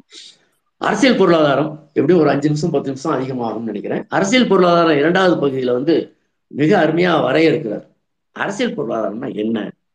மனித சமுதாயத்தினுடைய பிழைப்பு சாதனங்களை அதாவது மீன்ஸ் ஆஃப் எக்ஸிஸ்டன்ஸ் உற்பத்தி செய்கிற பரிவர்த்தனை செய்கிற அவற்றை ஆளுமை செய் ஆளுகை செய்கின்ற விதிகளின் விஞ்ஞானம். ஸோ உற்பத்தியும் பிழைப்பு சாதனங்களுடைய உற்பத்தியையும் பரிவர்த்தனையையும் ஆளுமை செய்கின்ற ஆளுகை செய்கின்ற விதிகளினுடைய விஞ்ஞானம் தான் வந்து அரசியல் பொருளாதாரம். அது வந்து ஒரு வரலாற்றுத்துறை விஞ்ஞானம். வரலாற்றுல முன்னாடிலாம் அரசியல் பொருளாதாரம் கிடையாது. அது முதலாளித்துவ சமூகம் உருவாகும் போதுதான் மெல்ல மெல்ல அந்த விஞ்ஞானமும் உருவாகி இன்னைக்கு அது உச்சக்கட்டத்துல இருக்கு. இந்த அரசியல் பொருளாதாரம்ன்றது ஒரு முதலாளித்துவ சமூகத்தை பற்றிய ஒரு விஞ்ஞானம் அப்படின்றத சொல்றாரு. ஸோ நீதிக்கான வேண்டுகோள்லாம் இங்கே எல்லாம் பயன்படாது. அதாவது நல்லது கெட்டது சமூக நீதி அதனால வந்து இந்த இந்த இந்த சமூகம் இப்படி இருக்கணும். இந்த அப்படின்லாம் நம்ம பேசுறதுல அர்த்தம் இல்லை. தார்மீக ஆக்ரோஷம் எவ்வளவுதான் நியாயமா இருந்தாலும் பொருளாதார விஞ்ஞானத்துக்கு ஒரு வாதமாக உதவாது. ஏன்னா நம்ம இன்னைக்கு தார்மீக ஆக்ரோஷத்தில் தான் நிறைய பேசிட்டு இருக்கோம்னு வச்சுக்கோங்க. முதலாளித்துவத்தை ஏற்று பேசுறது கூட அப்படிதான் விமர்சிக்கிறது கூட அப்படிதான் பேசுறோம். பட் அதனால வந்து பொருளாதார விதியிலேயோ அந்த பொருளாதார விஞ்ஞானத்திலேயோ அதை ஒரு வாதமா வச்சு நீங்க பேச முடியாது. அது வந்து அதனுடைய ஒரு அடையாளம் தான். நீங்க கோபப்படுறீங்க அப்படின்னா அங்க இருக்கிற அந்த விதி செயல்பாட்டினுடைய ஒரு விளைவு ஒரு அடையாளம் தான் நீங்க படுற படுற கோபம். மற்றபடி கோபத்தை வச்சுலாம் அந்த விதியை மாத்திலாம் வச்சு இதெல்லாம் பண்ணிட முடியாது. அதுக்கு வேற காரணிகள் செயல்பட்டு இருக்கு. அதை நீங்க கவனிக்கணும். அதுக்கு நம்ம ஏதாவது செய்ய முடியுமான்றத செய்யணும். அதுதான் சொல்ல வர்ற விஷயம். ஸோ அரசியல் பொருளாதாரத்துடைய வளர்ச்சி இன்றைய முதல் முதலாளித்துவ சமூகத்துல தான் முழுமை பெற்றிருக்கு அப்படின்றத சொல்றாரு. சோ இந்த இந்த கோட்பாடுகள் இந்த அரசியல் பொருளாதாரத்தை பற்றிய முதலாளித்துவ சமூகத்தில் செயல்படக்கூடிய விதிகள் பற்றிய அனைத்து கோட்பாடுகளுக்கும் ஆஹ், பெருமை வந்து மார்க்சியே சாரும் அப்படின்றதையும் அதுல ஏங்கல்ஸ் குறிப்பிடுறாரு. ஸோ அரசியல் பொருளாதாரத்தை வந்து அறுதியும் இறுதியுமான உண்மை அப்படின்ற மாதிரி ஆஹ், சாசுவத விதி அப்படின்னு சொல்லிட்டு இயற்கையினுடைய சாசன சவிதின்னு சொல்லிட்டு டூரிங் சொல்ல ஆரம்பிச்சிடுறாரு. அப்படின்னா சுரண்டல் இதெல்லாம் ஏப்பா வந்துச்சுன்னா அது பலப்பிரயோகத்தால வந்தது அப்படின்னு சொல்லி முடிச்சிடுறாரு. அதுக்கு தான் ஏங்கல் சொல்றாரு பலப்பிரயோகம் வந்து சுரண்டலை எல்லாம் ஏற்படுத்தாதுப்பா வேணா அதை பாதுகாக்கும் அவ்வளவுதான். உண்மையான சுரண்டல் எதனால இப்ப சமூகத்துல இருக்குன்னா மூலதனமும் கூலி உழைப்பினுடைய உறவுனாலதான் வந்து சுரண்டலுக்கு அடிப்படை அப்படின்றத ஏங்கல் சொல்றாரு. ஆஹ் விநியோகத்தை பத்தி சொல்லும்போது பின்னாடி வந்து விநியோகத்தை பத்தி விரிவாக விரிவா சொல்லுவார். அப்போ நம்ம பார்க்கலாம். இங்கேயும் அதை பற்றி குறிப்பிடுறாரு. அடுத்து பலப்பிரயோக தத்துவம் ரொம்ப முக்கியமானது. அதாவது அரசியல் அதிகாரமே தீர்மானமானது. பொருளாதார நிலைமையெல்லாம் அரசியல் அதிகாரமே தீர்மானிக்கும். அதை வச்சு பண்ணிக்கலாம். அப்படின்றது தான் டூரிங்கோட கருத்து. அரசியல் அதிகாரமே தீர்மானகாரமானது. பொருளாதார நிலைமை அதன் விளைவுதான். இந்த கருத்தை தான் தோழர் நம்ம நிறைய பேர் இப்போ பேசுகிறோம் எல்லாம். என்ன தோழர்? என்ன பெரிய சோசியலிசம் முதலாளித்துவம்? அரசாங்கத்தை கைப்பற்றிடுங்க. அதுக்கு பிறகு சோசியலிசம் கட்டமைச்சிடலாம். கம்யூனிசம் வேணுமா? கட்டமைச்சிடலாம் அப்படின்னு தான் நம்ம பேசுறோம். ஸோ வந்து அரசியல் அதிகாரம் அர- அதுக்காக அரசியல் அதிகாரம் கைக்கு வர வேண்டாம் அப்படின்ற அர்த்தத்தில் இருந்து எடுத்துக்காதீங்க. ஸோ ஆனா அரசியல் அதிகாரம் தான் அனைத்தையுமே தீர்மானிக்குது அப்படின்றது மார்க்சியத்துக்கு நேர் விரோதமான கொள்கை. அதை வந்து இந்த பலப்பிரயோக தத்துவம் அப்படின்றதுல ரொம்ப தெளிவா ராபின்சன் குருசோ ஃப்ரைடே கதை உங்களுக்கு தெரியும். ராபின்சன் ஒரு தீவில் போயிருக்கான். அவனுக்கு ஒரு வால் கிடைக்குது. அந்த வாழை வச்சுட்டு அவன் போயிட்டு இருக்கும்போது எதிர்த்த ஒரு ஆள் வர்றான். அன்னைக்கு வெள்ளிக்கிழமை. உடனே அவனுக்கு ஃப்ரைடேன்னு பேர் வைக்கிறான். உடனே இந்த வாள் இந்த கத்தியை காமிச்சு அவனை அவன்கிட்ட இருந்து வேலை வாங்குறான். இவனுக்கு அடிமையாக வச்சுக்கிறான். ஸோ வந்து இந்த பலப்பிரயோகம் தான் வந்து இந்த முறையை உருவாக்குது. ஸோ அப்போ நிலப்பிரபுத்திலிருந்து முதலாளித்துவத்தில் முதலாளித்துவ சுரண்டல் எல்லாமே வந்து பலப்பிரயோகத்தினுடைய வடிவங்கள் தான். அப்படின்றது தான் டூரிங்கோட கருத்து. அது இல்லை அது உற்பத்தி முறையிலிருந்து விளையக்கூடியதுன்றது தான் நம்ம வாசிய கருத்து. அதை பற்றி இதில் தெளிவாக சொல்றாரு. அதே போல பலப்பிரயோகத்துக்கு வந்து ஆயுத உற்பத்தி தான் அடிப்படை. ஒரு நாடு இன்னொரு நாடு படையெடுக்குது. எந்த உள்நாட்டு சட்டம் போலீஸ் காவல் ராணுவம் எல்லாமே அப்புறம் புரட்சி குழுக்கள் அவங்களும் ஆயுதத்தை பயன்படுத்துவாங்க. அப்ப ஆயுதம் வந்து யார்கிட்ட நவீன ஆயுதம் இருக்கோ அவங்க தான் ஜெயிப்பாங்க. ஆனா அந்த நவீன ஆயுத உற்பத்தியே உற்பத்தி தொழில் உற்பத்தியினுடைய வளர்ச்சியில தான் வருது. சோ அதுக்கு அடிப்படை பலப்பிரயோகத்தினுடைய வெற்றி தோல்விக்கு அடிப்படையே அந்த தொழில்துறை முன்னேற்றமும் தொழில்துறை வளர்ச்சியும் தான் அப்படின்றத தான் இதுல வந்து நிறுவனர் ஸோ அப்படி சொல்லிட்டு ரொம்ப தெளிவா வந்து அரசியல் அதிகாரம் வந்து பொருளாதார வளர்ச்சிக்கு துணை போற வரைக்கும் தான் அதனால் செயல்பட முடியும். பொருளாதார வளர்ச்சிக்கு எதிராக செயல்பட்டுச்சுன்னா அந்த மோதல் எப்போதுமே அரசியல் அதிகாரத்தினுடைய வீழ்ச்சியில தான் போய் முடியும். இது ஒரு அருமையான முத்தாய்ப்பா அந்த கருத்தை சொல்லி அதுக்கு உதாரணம் பிரெஞ்சு புரட்சின்றார்.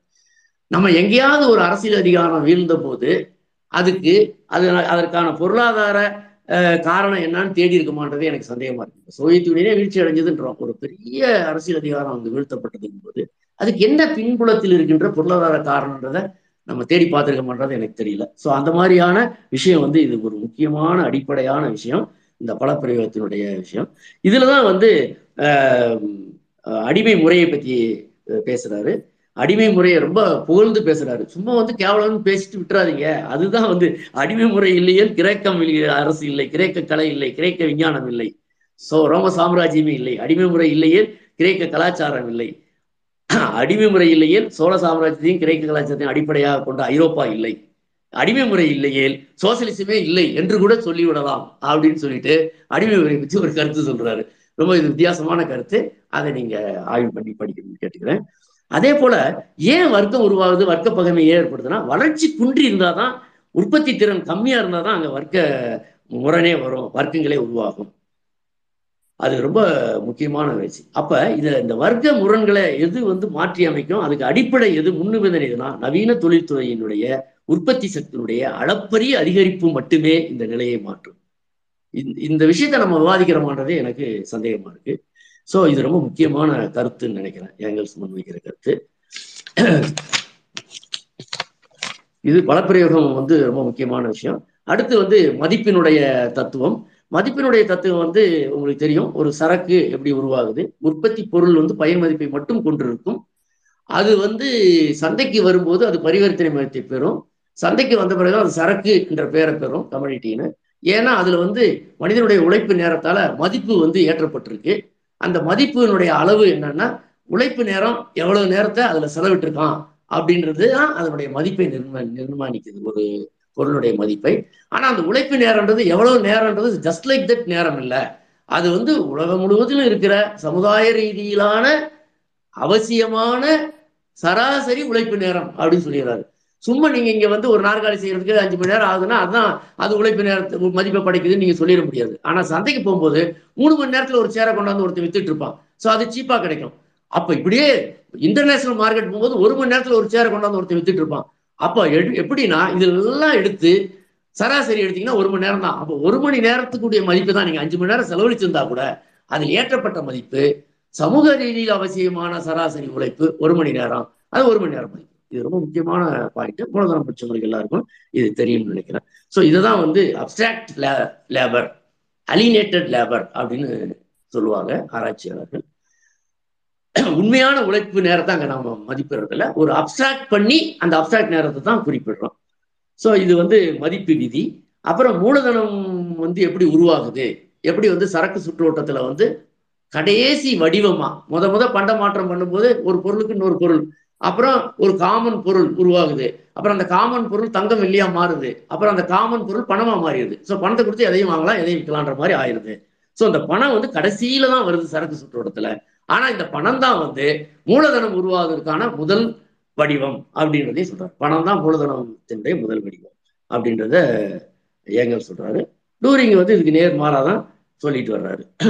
ஸோ அப்போ உபரி மதிப்பு எப்படி உருவாகுது? அப்படிங்கும்போது உபரி மதிப்பு வந்து ஒரு பொருளை வந்து உற்பத்தி பண்றதுக்கு அவசியமான உழைப்பு நம்ம சொல்றோம் இல்லைங்களா? அது வந்து ஒரு ஆறு மணி நேரம் அப்படின்னா தொழிலாளிக்கு வந்து ஒரு நாள் கூலி கொடுத்துட்டு அவனை எட்டு மணி நேரம் வேலை வாங்குறான். எட்டு மணி நேரம் தான் ஒரு நாளோட கூலி. அவன் எட்டு மணி நேரம் வேலை செஞ்சாகணும். அந்த உற்பத்தி பண்ண ஆறு மணி நேரம் போதும் அவசிய உழைப்பு. ஸோ ஆறு மணி நேரம் போதும் மிச்சம் ரெண்டு மணி நேரம் எக்ஸ்ட்ரா உழைக்கலாம் அந்த எக்ஸ்ட்ரா உழைப்பு வந்து உபரி உழைப்பாயிருது அது உபரி பொருளை உற்பத்தி பண்ணுது. ஸோ அதுக்கு ஒரு உபரி மதிப்பு ஏற்படுது. அதுக்கு கூலி கொடுக்கப்படலை. ஸோ அந்த உபரி மதிப்பு முதலாளிக்கு சொந்தமாயிருது. அது சந்தையில் போய் பணமாகி முதலாளி கைக்கு போயிருது. அது மறுபடியும் மூலதனமாக வடிவெடுத்து வருது. ஸோ இப்படிதான் மூலதனம் தனக்கு தானே தன்னை பெருக்கிக்குது. இந்த உபரி மதிப்பின் மூலமாக. அதுதான் முக்கியம். ஸோ அப்போ வந்து அவசியமான உழைப்புக்கு கூலி கொடுக்குறோம். ஆறு மணி நேரத்துக்குன்னா அது எப்படி நிர்ணயிக்கப்படுதுன்னா ஒரு தொழிலாளி வந்து ஒரு மினிமம் வேஜ் ஆக்ட் நம்ம இப்போ கேள்விப்படுறோம் இல்லையா? ஒரு தொழிலாளி சாப்பிட்றதுக்கு அவனுக்கு கல்வி குடும்பம் நடத்த போயிட்டு வர டிரான்ஸ்போர்ட் எல்லாத்துக்கும் செலவு எவ்வளோ எவ்வளோப்பா இதாப்பா அவனுக்கு ஒரு நாள் கூலி. அதுதான் வந்து அவனுடைய கூலியாக நிர்ணயிக்கப்படுது.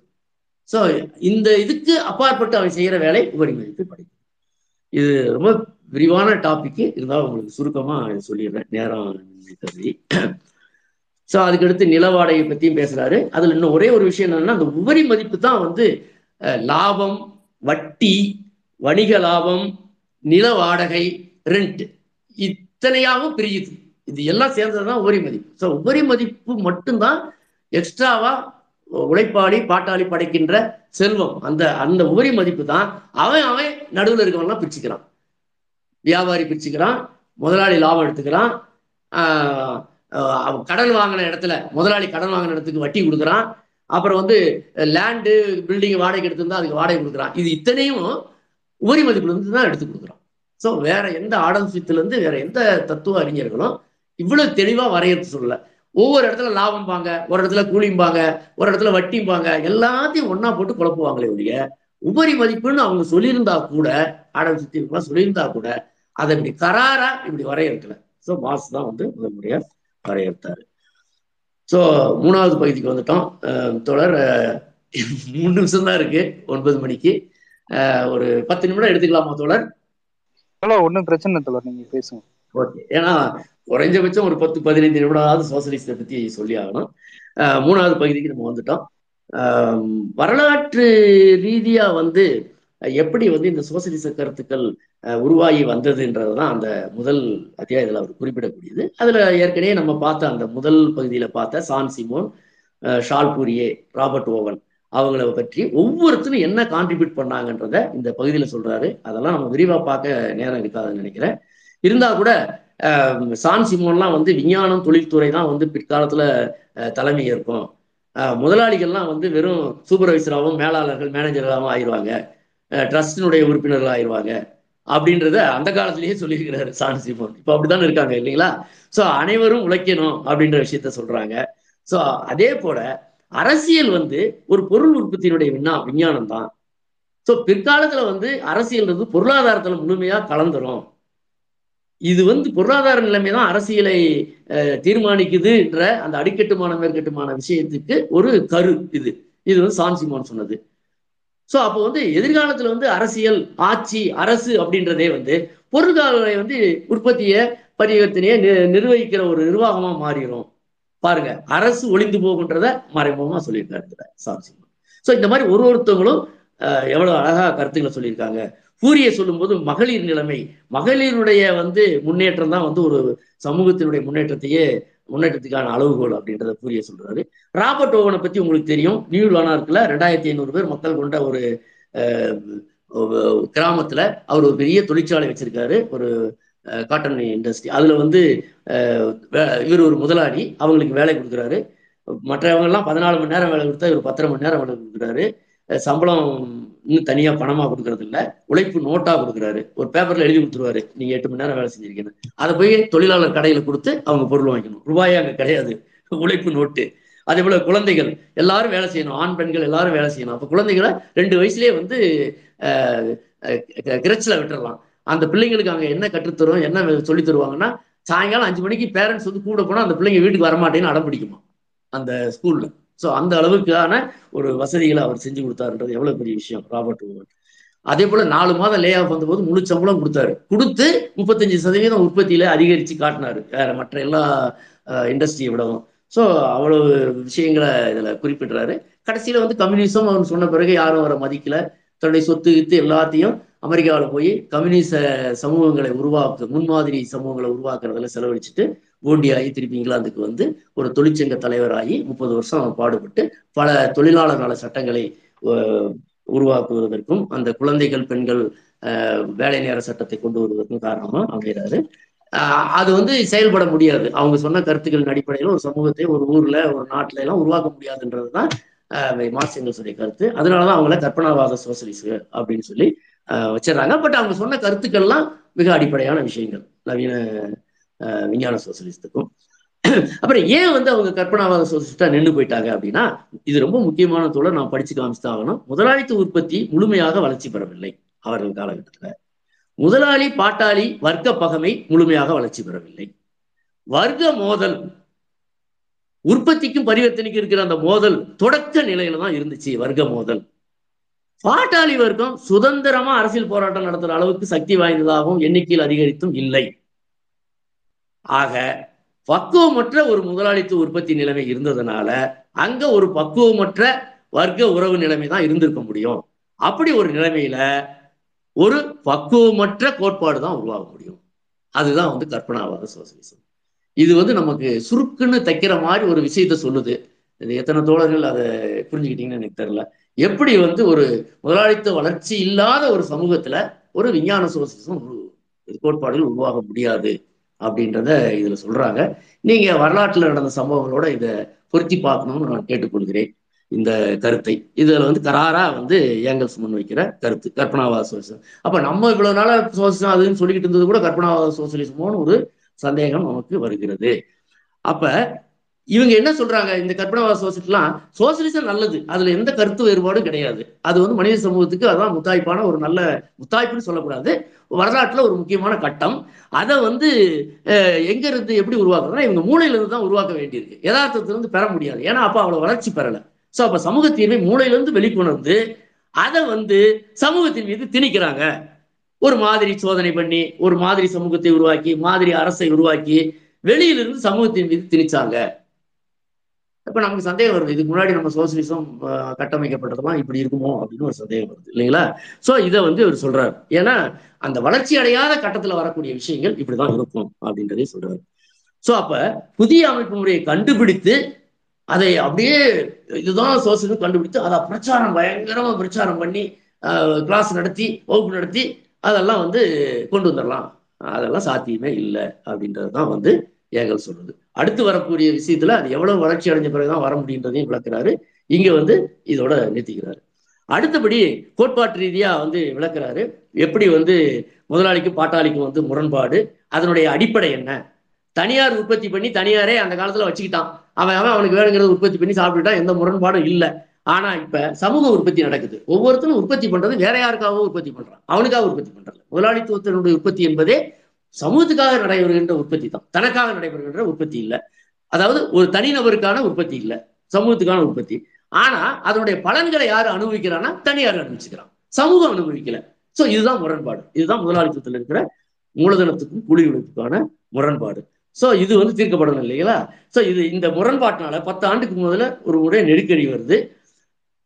வணிகம் எல்லாம் ஸ்தம்பித்து நிற்குது அப்போ வந்து டூரிங் வந்து இதுக்கு என்ன சொல்றாருன்றதெல்லாம் நான் இங்க விலைக்கு சொல்ல விரும்பல. ஏன்னா டைம் இல்லை.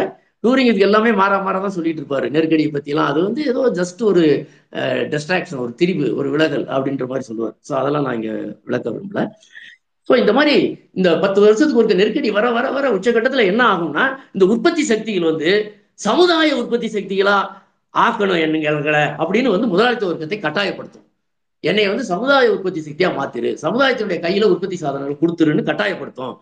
அப்ப இவன் வந்து வேற வழி இல்லாம நெருக்கடி வர வர இவன் கார்டல் ஃபார்ம் பண்ணுவான். ட்ரஸ்ட் ஃபார்ம் பண்ணுவான். முதலாளி சேர்ந்து ஒரு கூட்டணி வைப்பாங்க. நம்ம பிரிச்சுக்கலாம்ப்பா. ஏன்னா நீ நானும் ஒரே பொருளை உற்பத்தி பண்ணி சந்தையில போய் போட்டா உனக்கு நஷ்டம் எனக்கு நஷ்டம் ரொம்ப தொல்லையா இருக்கு. நான் இதை உற்பத்தி பண்ணிக்கிறேன் நீ இதை உற்பத்தி பண்ணிக்க நான் இந்த ஊரை பாத்துக்கிறேன் நீ அந்த ஊரை பாத்துக்க பிரிச்சுக்கிறது. அதான் கார்டல் ட்ரஸ்ட் ஏகபோகங்கள். ஒரு தொழில ஒருத்தன் ஏகபோகம். நான் இதை வச்சுக்கிறேன் நீ அதை வச்சுக்க அப்படின்ற மாதிரி.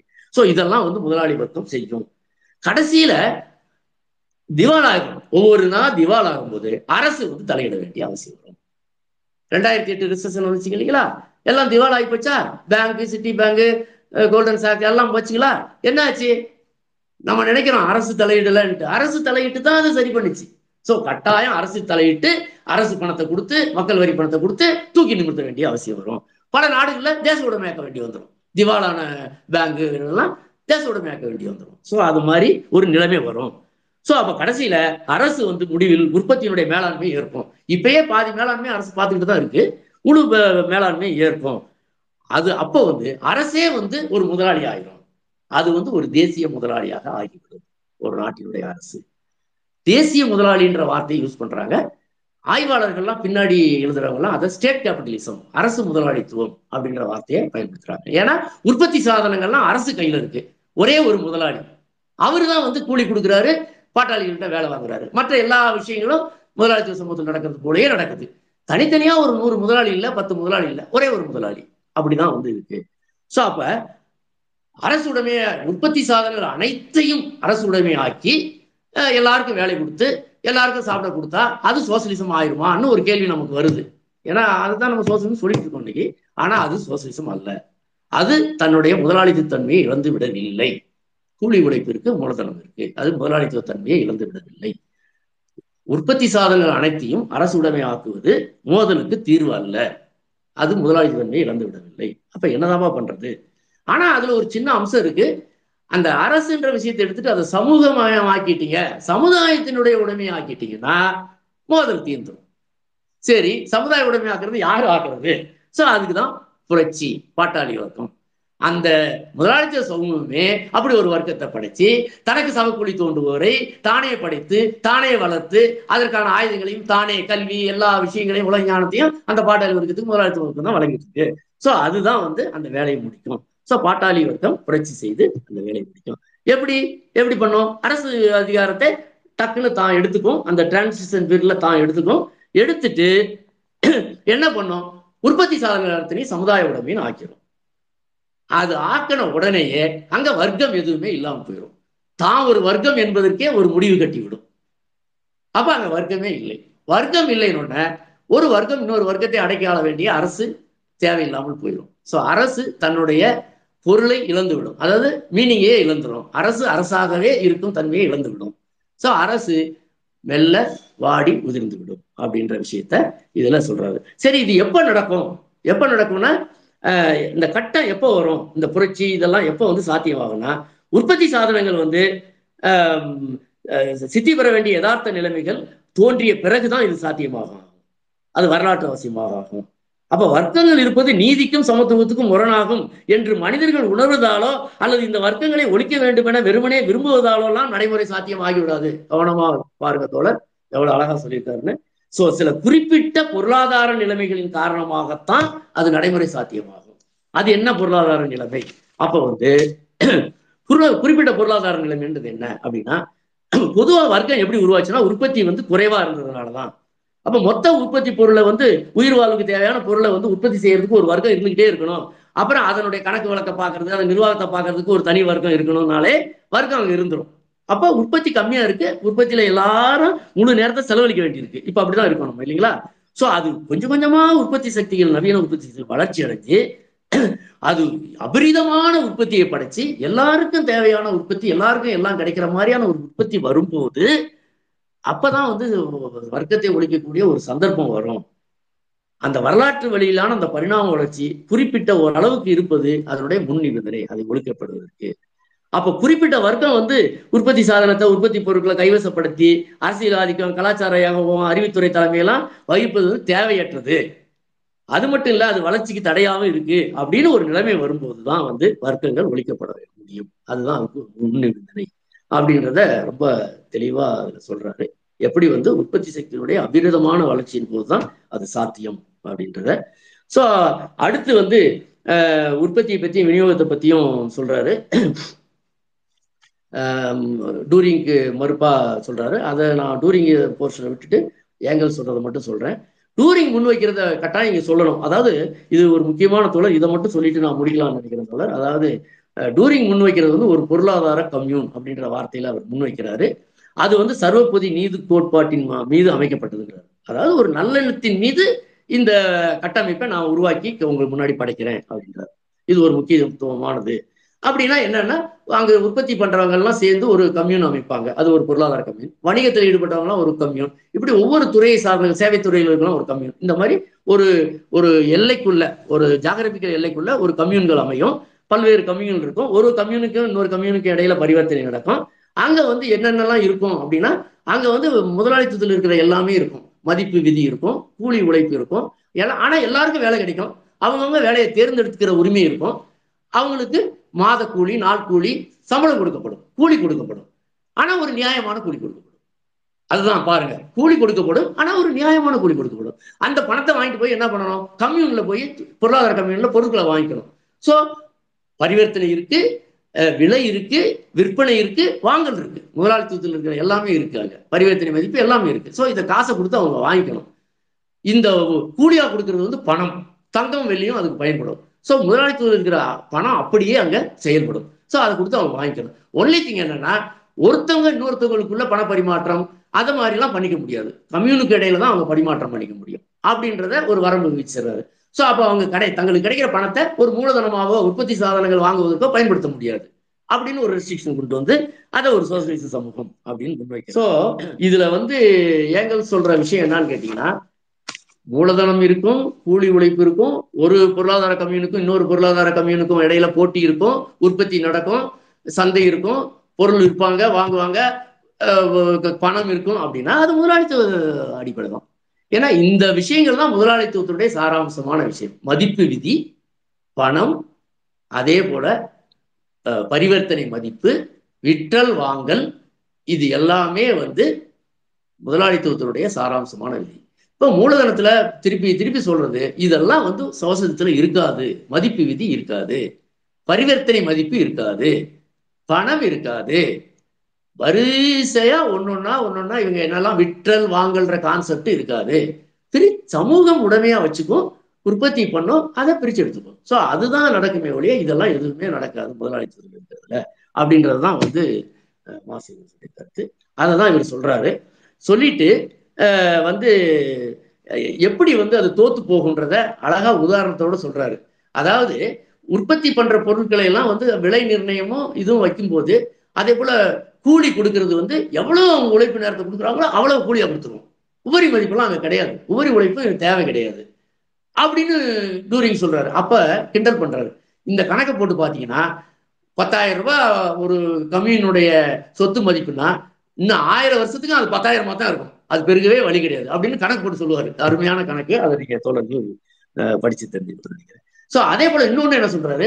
இந்த தொழிலாளர் கம்யூனுக்குள்ள பரிவர்த்தனை நடக்கும் அப்படின்னு சொல்லிட்டு வெளி உலகத்துல அது கேபிட்டலிசம் இருந்துகிட்டு இருக்கும். உலக சந்தையெல்லாம் இருந்துட்டு தான் இருக்கும். இது ஒரு பகுதியில ஒரு ஜாகிரபி ஏரியால தான் நம்ம இதை அமல்படுத்துறோம். அப்படியே கொஞ்சம் கொஞ்சமா அமல்படுத்திட்டே போவோம். அப்படிங்கும்போது அப்ப இங்க பணமும் இருக்கும் உலக சந்தையும் இருக்கும்னா பணம் ஆட்டோமேட்டிக்கா உலக பணமா மாறிடும். இல்லைங்களா? சோ அதுதான் வந்து மூலதனத்தில் சொல்லப்படுகின்ற விஷயம். சோ அப்ப இந்த பணம் எல்லாத்தையும் செய்யும். அப்ப ஒருத்தர் என்ன பண்ணுவான்? ஒரே ஒரு பேச்சுலரா இருக்கிறவன் தனக்கு கொடுக்குற வேலை நேரத்தை கொடுத்துட்டு சம்பளத்தை வாங்கிட்டு சேர்த்து சேர்த்து வச்சுட்டே வருவான். ஒருத்தனுக்கு ஏழு எட்டு பிள்ளை இருந்துச்சுன்னா அவனுக்கு பத்தவே பத்தாது. அப்ப இவன்கிட்ட வந்து கடன் வாங்குவான். இவன் வட்டி கேட்பான்.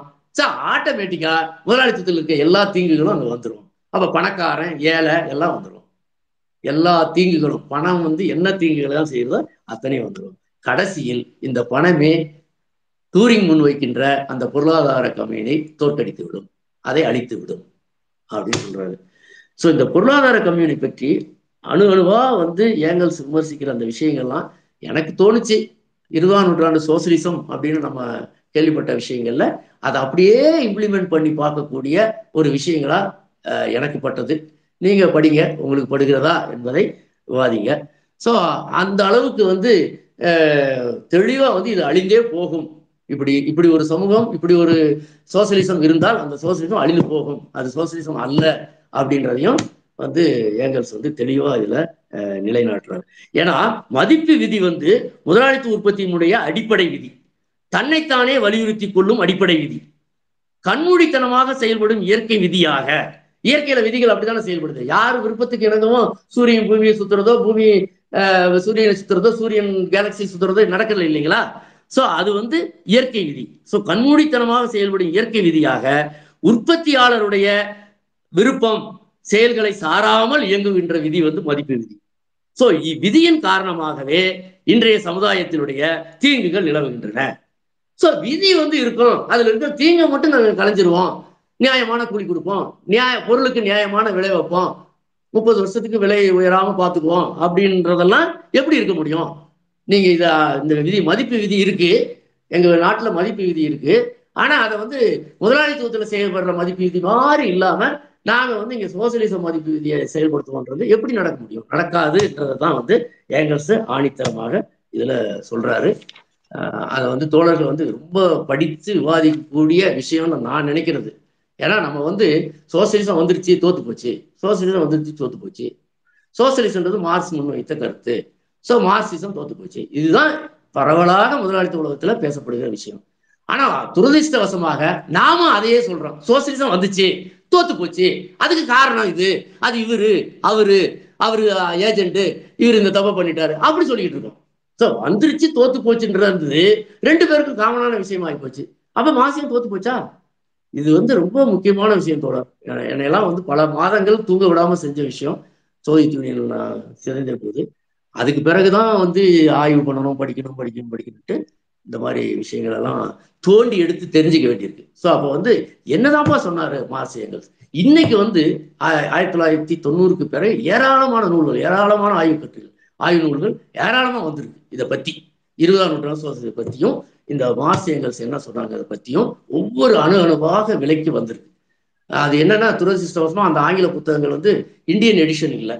அது தமிழில் மொழிபெயர்க்கப்படலை. பல நூல்கள் அமேசான் டாட் இன்னில் கிடைக்காது. அமேசான் டாட் காமில் கிடைக்கும். டாலர்ல. இங்க இன்ல இம்போர்ட் பண்ண சொன்னா பதினையாயிரம் இருபதாயிரமா அந்த நூல்கள்லாம்.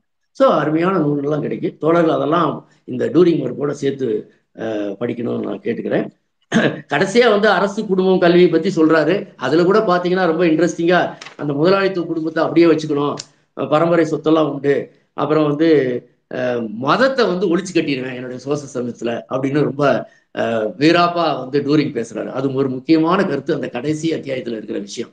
அந்த மதத்தை வந்து ராணுவத்தை வச்சு போலீஸ் வச்சு ஒழிச்சிட முடியுமா அப்படின்னு சொல்லிட்டு ஒரு கேள்வி எழுப்பிட்டு ஏங்கல்ஸ் வந்து மதம் எப்படி உருவாச்சு காட்டு மிராண்டிகள் எப்படி வந்து இயற்கை சக்தியில வணங்கினாங்க அப்புறம் அடுத்த சமூகத்துல எப்படி தங்களுக்கு நன்மை தரக்கூடிய ஒரு விஷயங்களை எல்லாம் வந்து பல கடவுள்களை வழங்கினாங்க இவங்களுக்கு மழை கொடுத்தது சூரிய ஒளி இதெல்லாம் கடவுளை வணங்கினாங்க.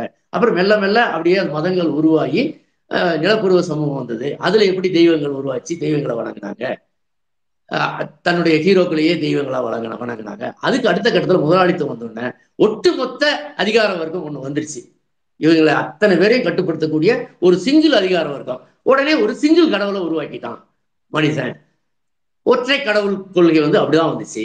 சரி இன்னைக்கு இப்ப இன்னைக்கு எல்லா இடத்துலயும் ஒற்றை கடவுள் தான் பேசிட்டு இருக்கோம். ஒன்றே குலம் ஒருவனே தேவன் தான் பேசிட்டு இருக்கோம். இல்லைங்களா? ஒற்றை கடவுள் கொள்கை. சோ அப்ப அந்த ஒற்றை கடவுள் கொள்கை ஏன் வந்துச்சுன்னா இந்த ஒரு சிங்கிள் அதிகார வர்க்கம் சிங்கிள் அதிகார சக்தி இருக்கு இருக்கிறதுனாலதான். அப்ப மத கருத்து மத சிந்தனை என்பதே யதார்த்தத்தினுடைய பிரதிபலிப்பு தான் அப்படின்றத மிக தெளிவா வந்து அஹ், ஏங்கல்ஸ் இதுல அப்ப அது எப்ப ஒழிக்க முடியும்னா சும்மா அந்த ராணுவ தேவையெல்லாம் ஒழிக்க முடியாது.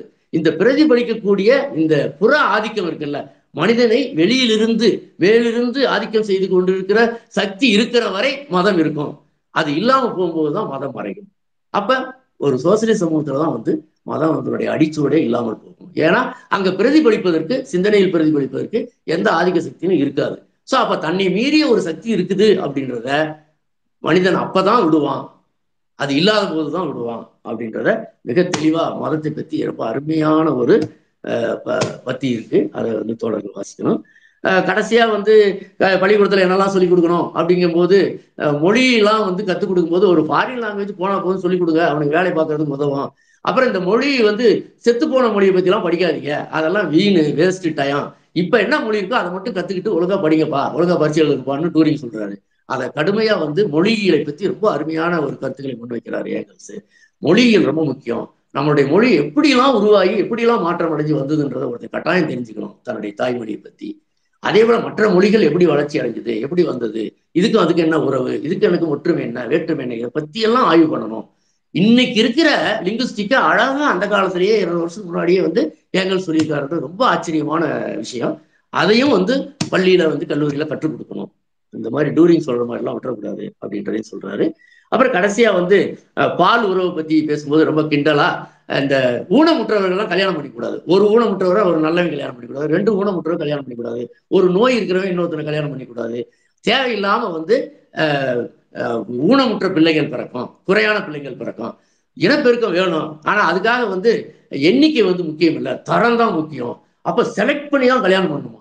இது வந்து முன்னாடி ஒரு தத்துவ ஞானி சொன்னது செலக்டடு இது. ரொம்ப ஒரு வீரனையும் ஒரு அழகியும் தான் சேர விடணும். அப்பதான் ஒரு இந்த சமூகம் உருவாகும். அதை நீங்க கேள்விப்பட்டிருப்பீங்க. அந்த மாதிரி ஒருத்தர் சொன்னது. அதை தான் இவர் டூரிங் முன் வைக்கிறாரு. அதை ரொம்ப கிண்டலாக வந்து ஒரு கூன் முதுகியும் ஒரு நொண்டிக்காலனும் லவ் பண்ணால் இந்த டூரிங் வந்து ரிஜிஸ்டர் ஆஃபீஸ் முன்னாடி நின்று உள்ளே போகக்கூடாது மாதிரி ஆனால் இவங்க இதெல்லாம் அவரையெல்லாம் புறக்கணிச்சுட்டு ரிஜிஸ்டர் ஆஃபீஸில் போய் கல்யாணம் பண்ணிக்குவாங்க அப்படின்னு கிண்டல் பண்ணுவார். ஸோ வந்து இந்த மாதிரி ஒரு கற்பனை விஷயத்த வந்து டூரிங் சொல்கிறாரு அப்புறம் வந்து குழந்தை பிறக்கும் போதே செலக்ட் பண்ணி தேர்ந்தெடுத்துக்கணுமா குழந்தைய? இல்லைன்னா கலைச்சிடணுமா? ஸோ அந்த மாதிரியான கருத்துக்களை எல்லாம் வந்து பால் உறவை பற்றி பால் தேர்வு செலெக்ஷன் ஆஃப் செக்ஸ் அதை பற்றி சொல்கிறாரு அதே போல காதல் விபச்சாரம் அதை பத்தி கூட ஒரு அபத்தமான கருத்துக்களை முன்வைக்கிறாரு. அதுக்கு வந்து ஏங்கல்ஸ் வந்து பதில் சொல்றாரு. ஸோ அதையும் விட்டு வைக்கல இந்த நூலில். ஏறத்தாழ கம்யூனிஸ்ட் கட்சி அறிக்கையில் சொல்லப்பட்ட அந்த குடும்பம் சம்பந்தமான பெண்கள் சம்பந்தமான விபச்சாரம் சம்பந்தமான விஷயங்கள் எல்லாமே வந்து இங்கே இங்க இங்கேயும் பேசப்படுது. சும்மா டூரிங் மேம்போக்கா வந்து என்னப்பா விபச்சாரம்? ஆம்பளைங்க எல்லாம் தப்பிச்சுக்கிறான். பொம்பளைங்க இதுக்கு தான் அது வந்து சாதகமாக சாதகமா இல்லை. ஆம்பளைங்க தான் சாதகமா இருக்கு விபச்சாரம். அப்படின்னு சொல்லிட்டு போயிடுறாரு. பெண்களுக்கு பரிந்து பேசுற மாதிரி. ஆனா உண்மையிலேயே வந்து ஒரு சோசியல் சமூகத்துல தான் வந்து ஒரு சுரண்டல்லா சமூகத்துல தான் வந்து தனிப்பட்ட விசாரம் விபச்சாரமும் ஒரு பொது விசாரம் ஒழிக்கப்படுன்றத கம்யூனிஸ்ட் கட்சியர்களை அறிக்கையில தெளிவா சொல்லியிருக்காங்க. அதனால அவர் தெளிவா இதுல விளக்கல. இருந்தாலும் அதை சுட்டி காட்டுறாரு. ஸோ இந்த மாதிரி ஏறத்தாழ அஹ், மார்க்ஸ் மற்ற நூல்களில் மூலதனத்தில் கம்யூனிஸ்ட் கட்சி அறிக்கையில் அஹ், இன்னும் என்னென்ன நூல்கள்ல எழுதியிருக்காங்களோ அத்தனை நூல்கள் லு- போயர் பார்க்கை பற்றி பொருளா பொருள் முதல்வாத தத்துவம் பற்றி வரலாற்று பொருள் அத்தனை நூல்கள்ல இருக்கிற விஷயங்களும் மார்க்சிய கோட்பா கோட்பாடுகளையும் சாராம்சமாக இந்த ஒரு நூலில் தரப்பட்டிருக்கு. ஸோ ஏங்கல்ஸ் காலத்து மார்க்ஸ் ஏங்கல்ஸ் காலத்திலேயே இந்த நூல் தொழிலாளர்கள் மத்தியிலே பல மொழிகளில் மொழிபெயர்க்கப்பட்டு ஒரு வகுப்புகளில் பாட புத்தகமாக இது பின்பற்றப்பட்டிருக்கு. அதுதான் ஒரு முக்கியமான விஷயம். ஆனா பாத்தீங்கன்னா இங்க நம்ம பேசுற தத்துவங்கள் பேசுற விஷயங்கள் பெரும்பாலும் வந்து டூரிங் மறுப்புல இருந்து பேசுவது ரொம்ப குறைவா இருக்கு அப்படின்றது என்னோட கருத்து. ஒரு விவாதங்கள் ஒரு கருத்து மேடை கருத்தரங்குகள்லாம் டூரிங் ம- மறுப்பு நூலை அடிப்படையா வச்சு மிக குறைவா தான் நடந்துட்டு இருக்கு. ஆனா இதை வந்து பெருமளவுக்கு இந்த இதை முன்னெடுக்கணும். நாங்கள் வந்து அந்த முதல் கரோனா பீரியடில் வந்து ஒரு தோழருடைய ஆலோசனைக்காக இது ரொம்ப முக்கியமான நூல். இது வந்து கடினமாக இருக்குது படிக்கிறதுக்குன்னு சொல்லி நாங்கள் வந்து தொடர் வகுப்பு ஒரு பதினாலு வகுப்பு நடத்தினோம் ஸோ அந்த பதினாலு வகுப்பில் அத்தியாயம் அத்தியாயமாக அதை வந்து விவாதித்தோம். அந்த பதினாலும் வீடியோவா யூடியூப்ல இருக்கு. தோழர்கள் வந்து அதை படிச்சுக்கலாம். ஸோ அதன் பிறகு வந்து அதை மொழிபெயர்க்கணும் அப்படின்னு தோழர்கள் சொன்னாங்க. ஸோ வந்து நல்ல மொழிபெயர்ப்பா இல்லைன்ட்டு ஸோ அந்த மொழிபெயர்ப்பு பணியும் எடுத்துக்கிட்டு ஓராண்டு காலம் சிரமப்பட்டு அதை மொழிபெயர்த்து பாரதி புத்தகாலயத்தில் வெளியிடுவதற்காக கொடுத்துருக்கேன். அது பல்வேறு காரணங்களால் வெளியிடப்படாமல் இருக்கு. மிக எளிமையான மொழிபெயர்ப்பு. அதற்கு அடுத்தபடியாக மூன்றாவதா இப்போ நாங்கள் வந்து அந்த மூலதனம் வகுப்பு வாசிப்பு வட்டத்தில் வந்து டூரிங் மறுப்பை வந்து ஒரு ஆண்டு காலம் வந்து ஒவ்வொரு வியாழக்கிழமையும் ஒவ்வொரு பத்தியாக ஒவ்வொரு வரியாக படித்து விளக்கி புரிஞ்சுக்கிட்டோம். ஸோ அதுல ஒரு பகுதி என்னோட மொழிபெயர்ப்பை நாங்க பயன்படுத்தினோம் ரொம்ப பயனுள்ள முறையில் இருந்தது. ரொம்ப அருமையாக இருந்தது அந்த வகுப்புகள். ஸோ அந்த மாதிரி ஏங்கல்ஸுடைய இந்த பிறந்தநாள் பகுதியிலாவது நிறைய இந்த டூரிங் மறுப்பை பற்றி படிக்கணும் விவாதிக்கணும். அஹ், இடைப்பட்ட இந்த வரலாற்றில் நடந்த இருபதாம் நூற்றாண்டு விஷயங்களை எல்லாம் கேள்விக்கு உள்ளாக்கணும் அதை புரிஞ்சுக்கணும். அதை பற்றி விவாதங்கள் நிறைய நடக்கணும்னு கேட்டுக்கொண்டு என்னுடைய உரையை முடிக்கிறேன். வணக்கம்.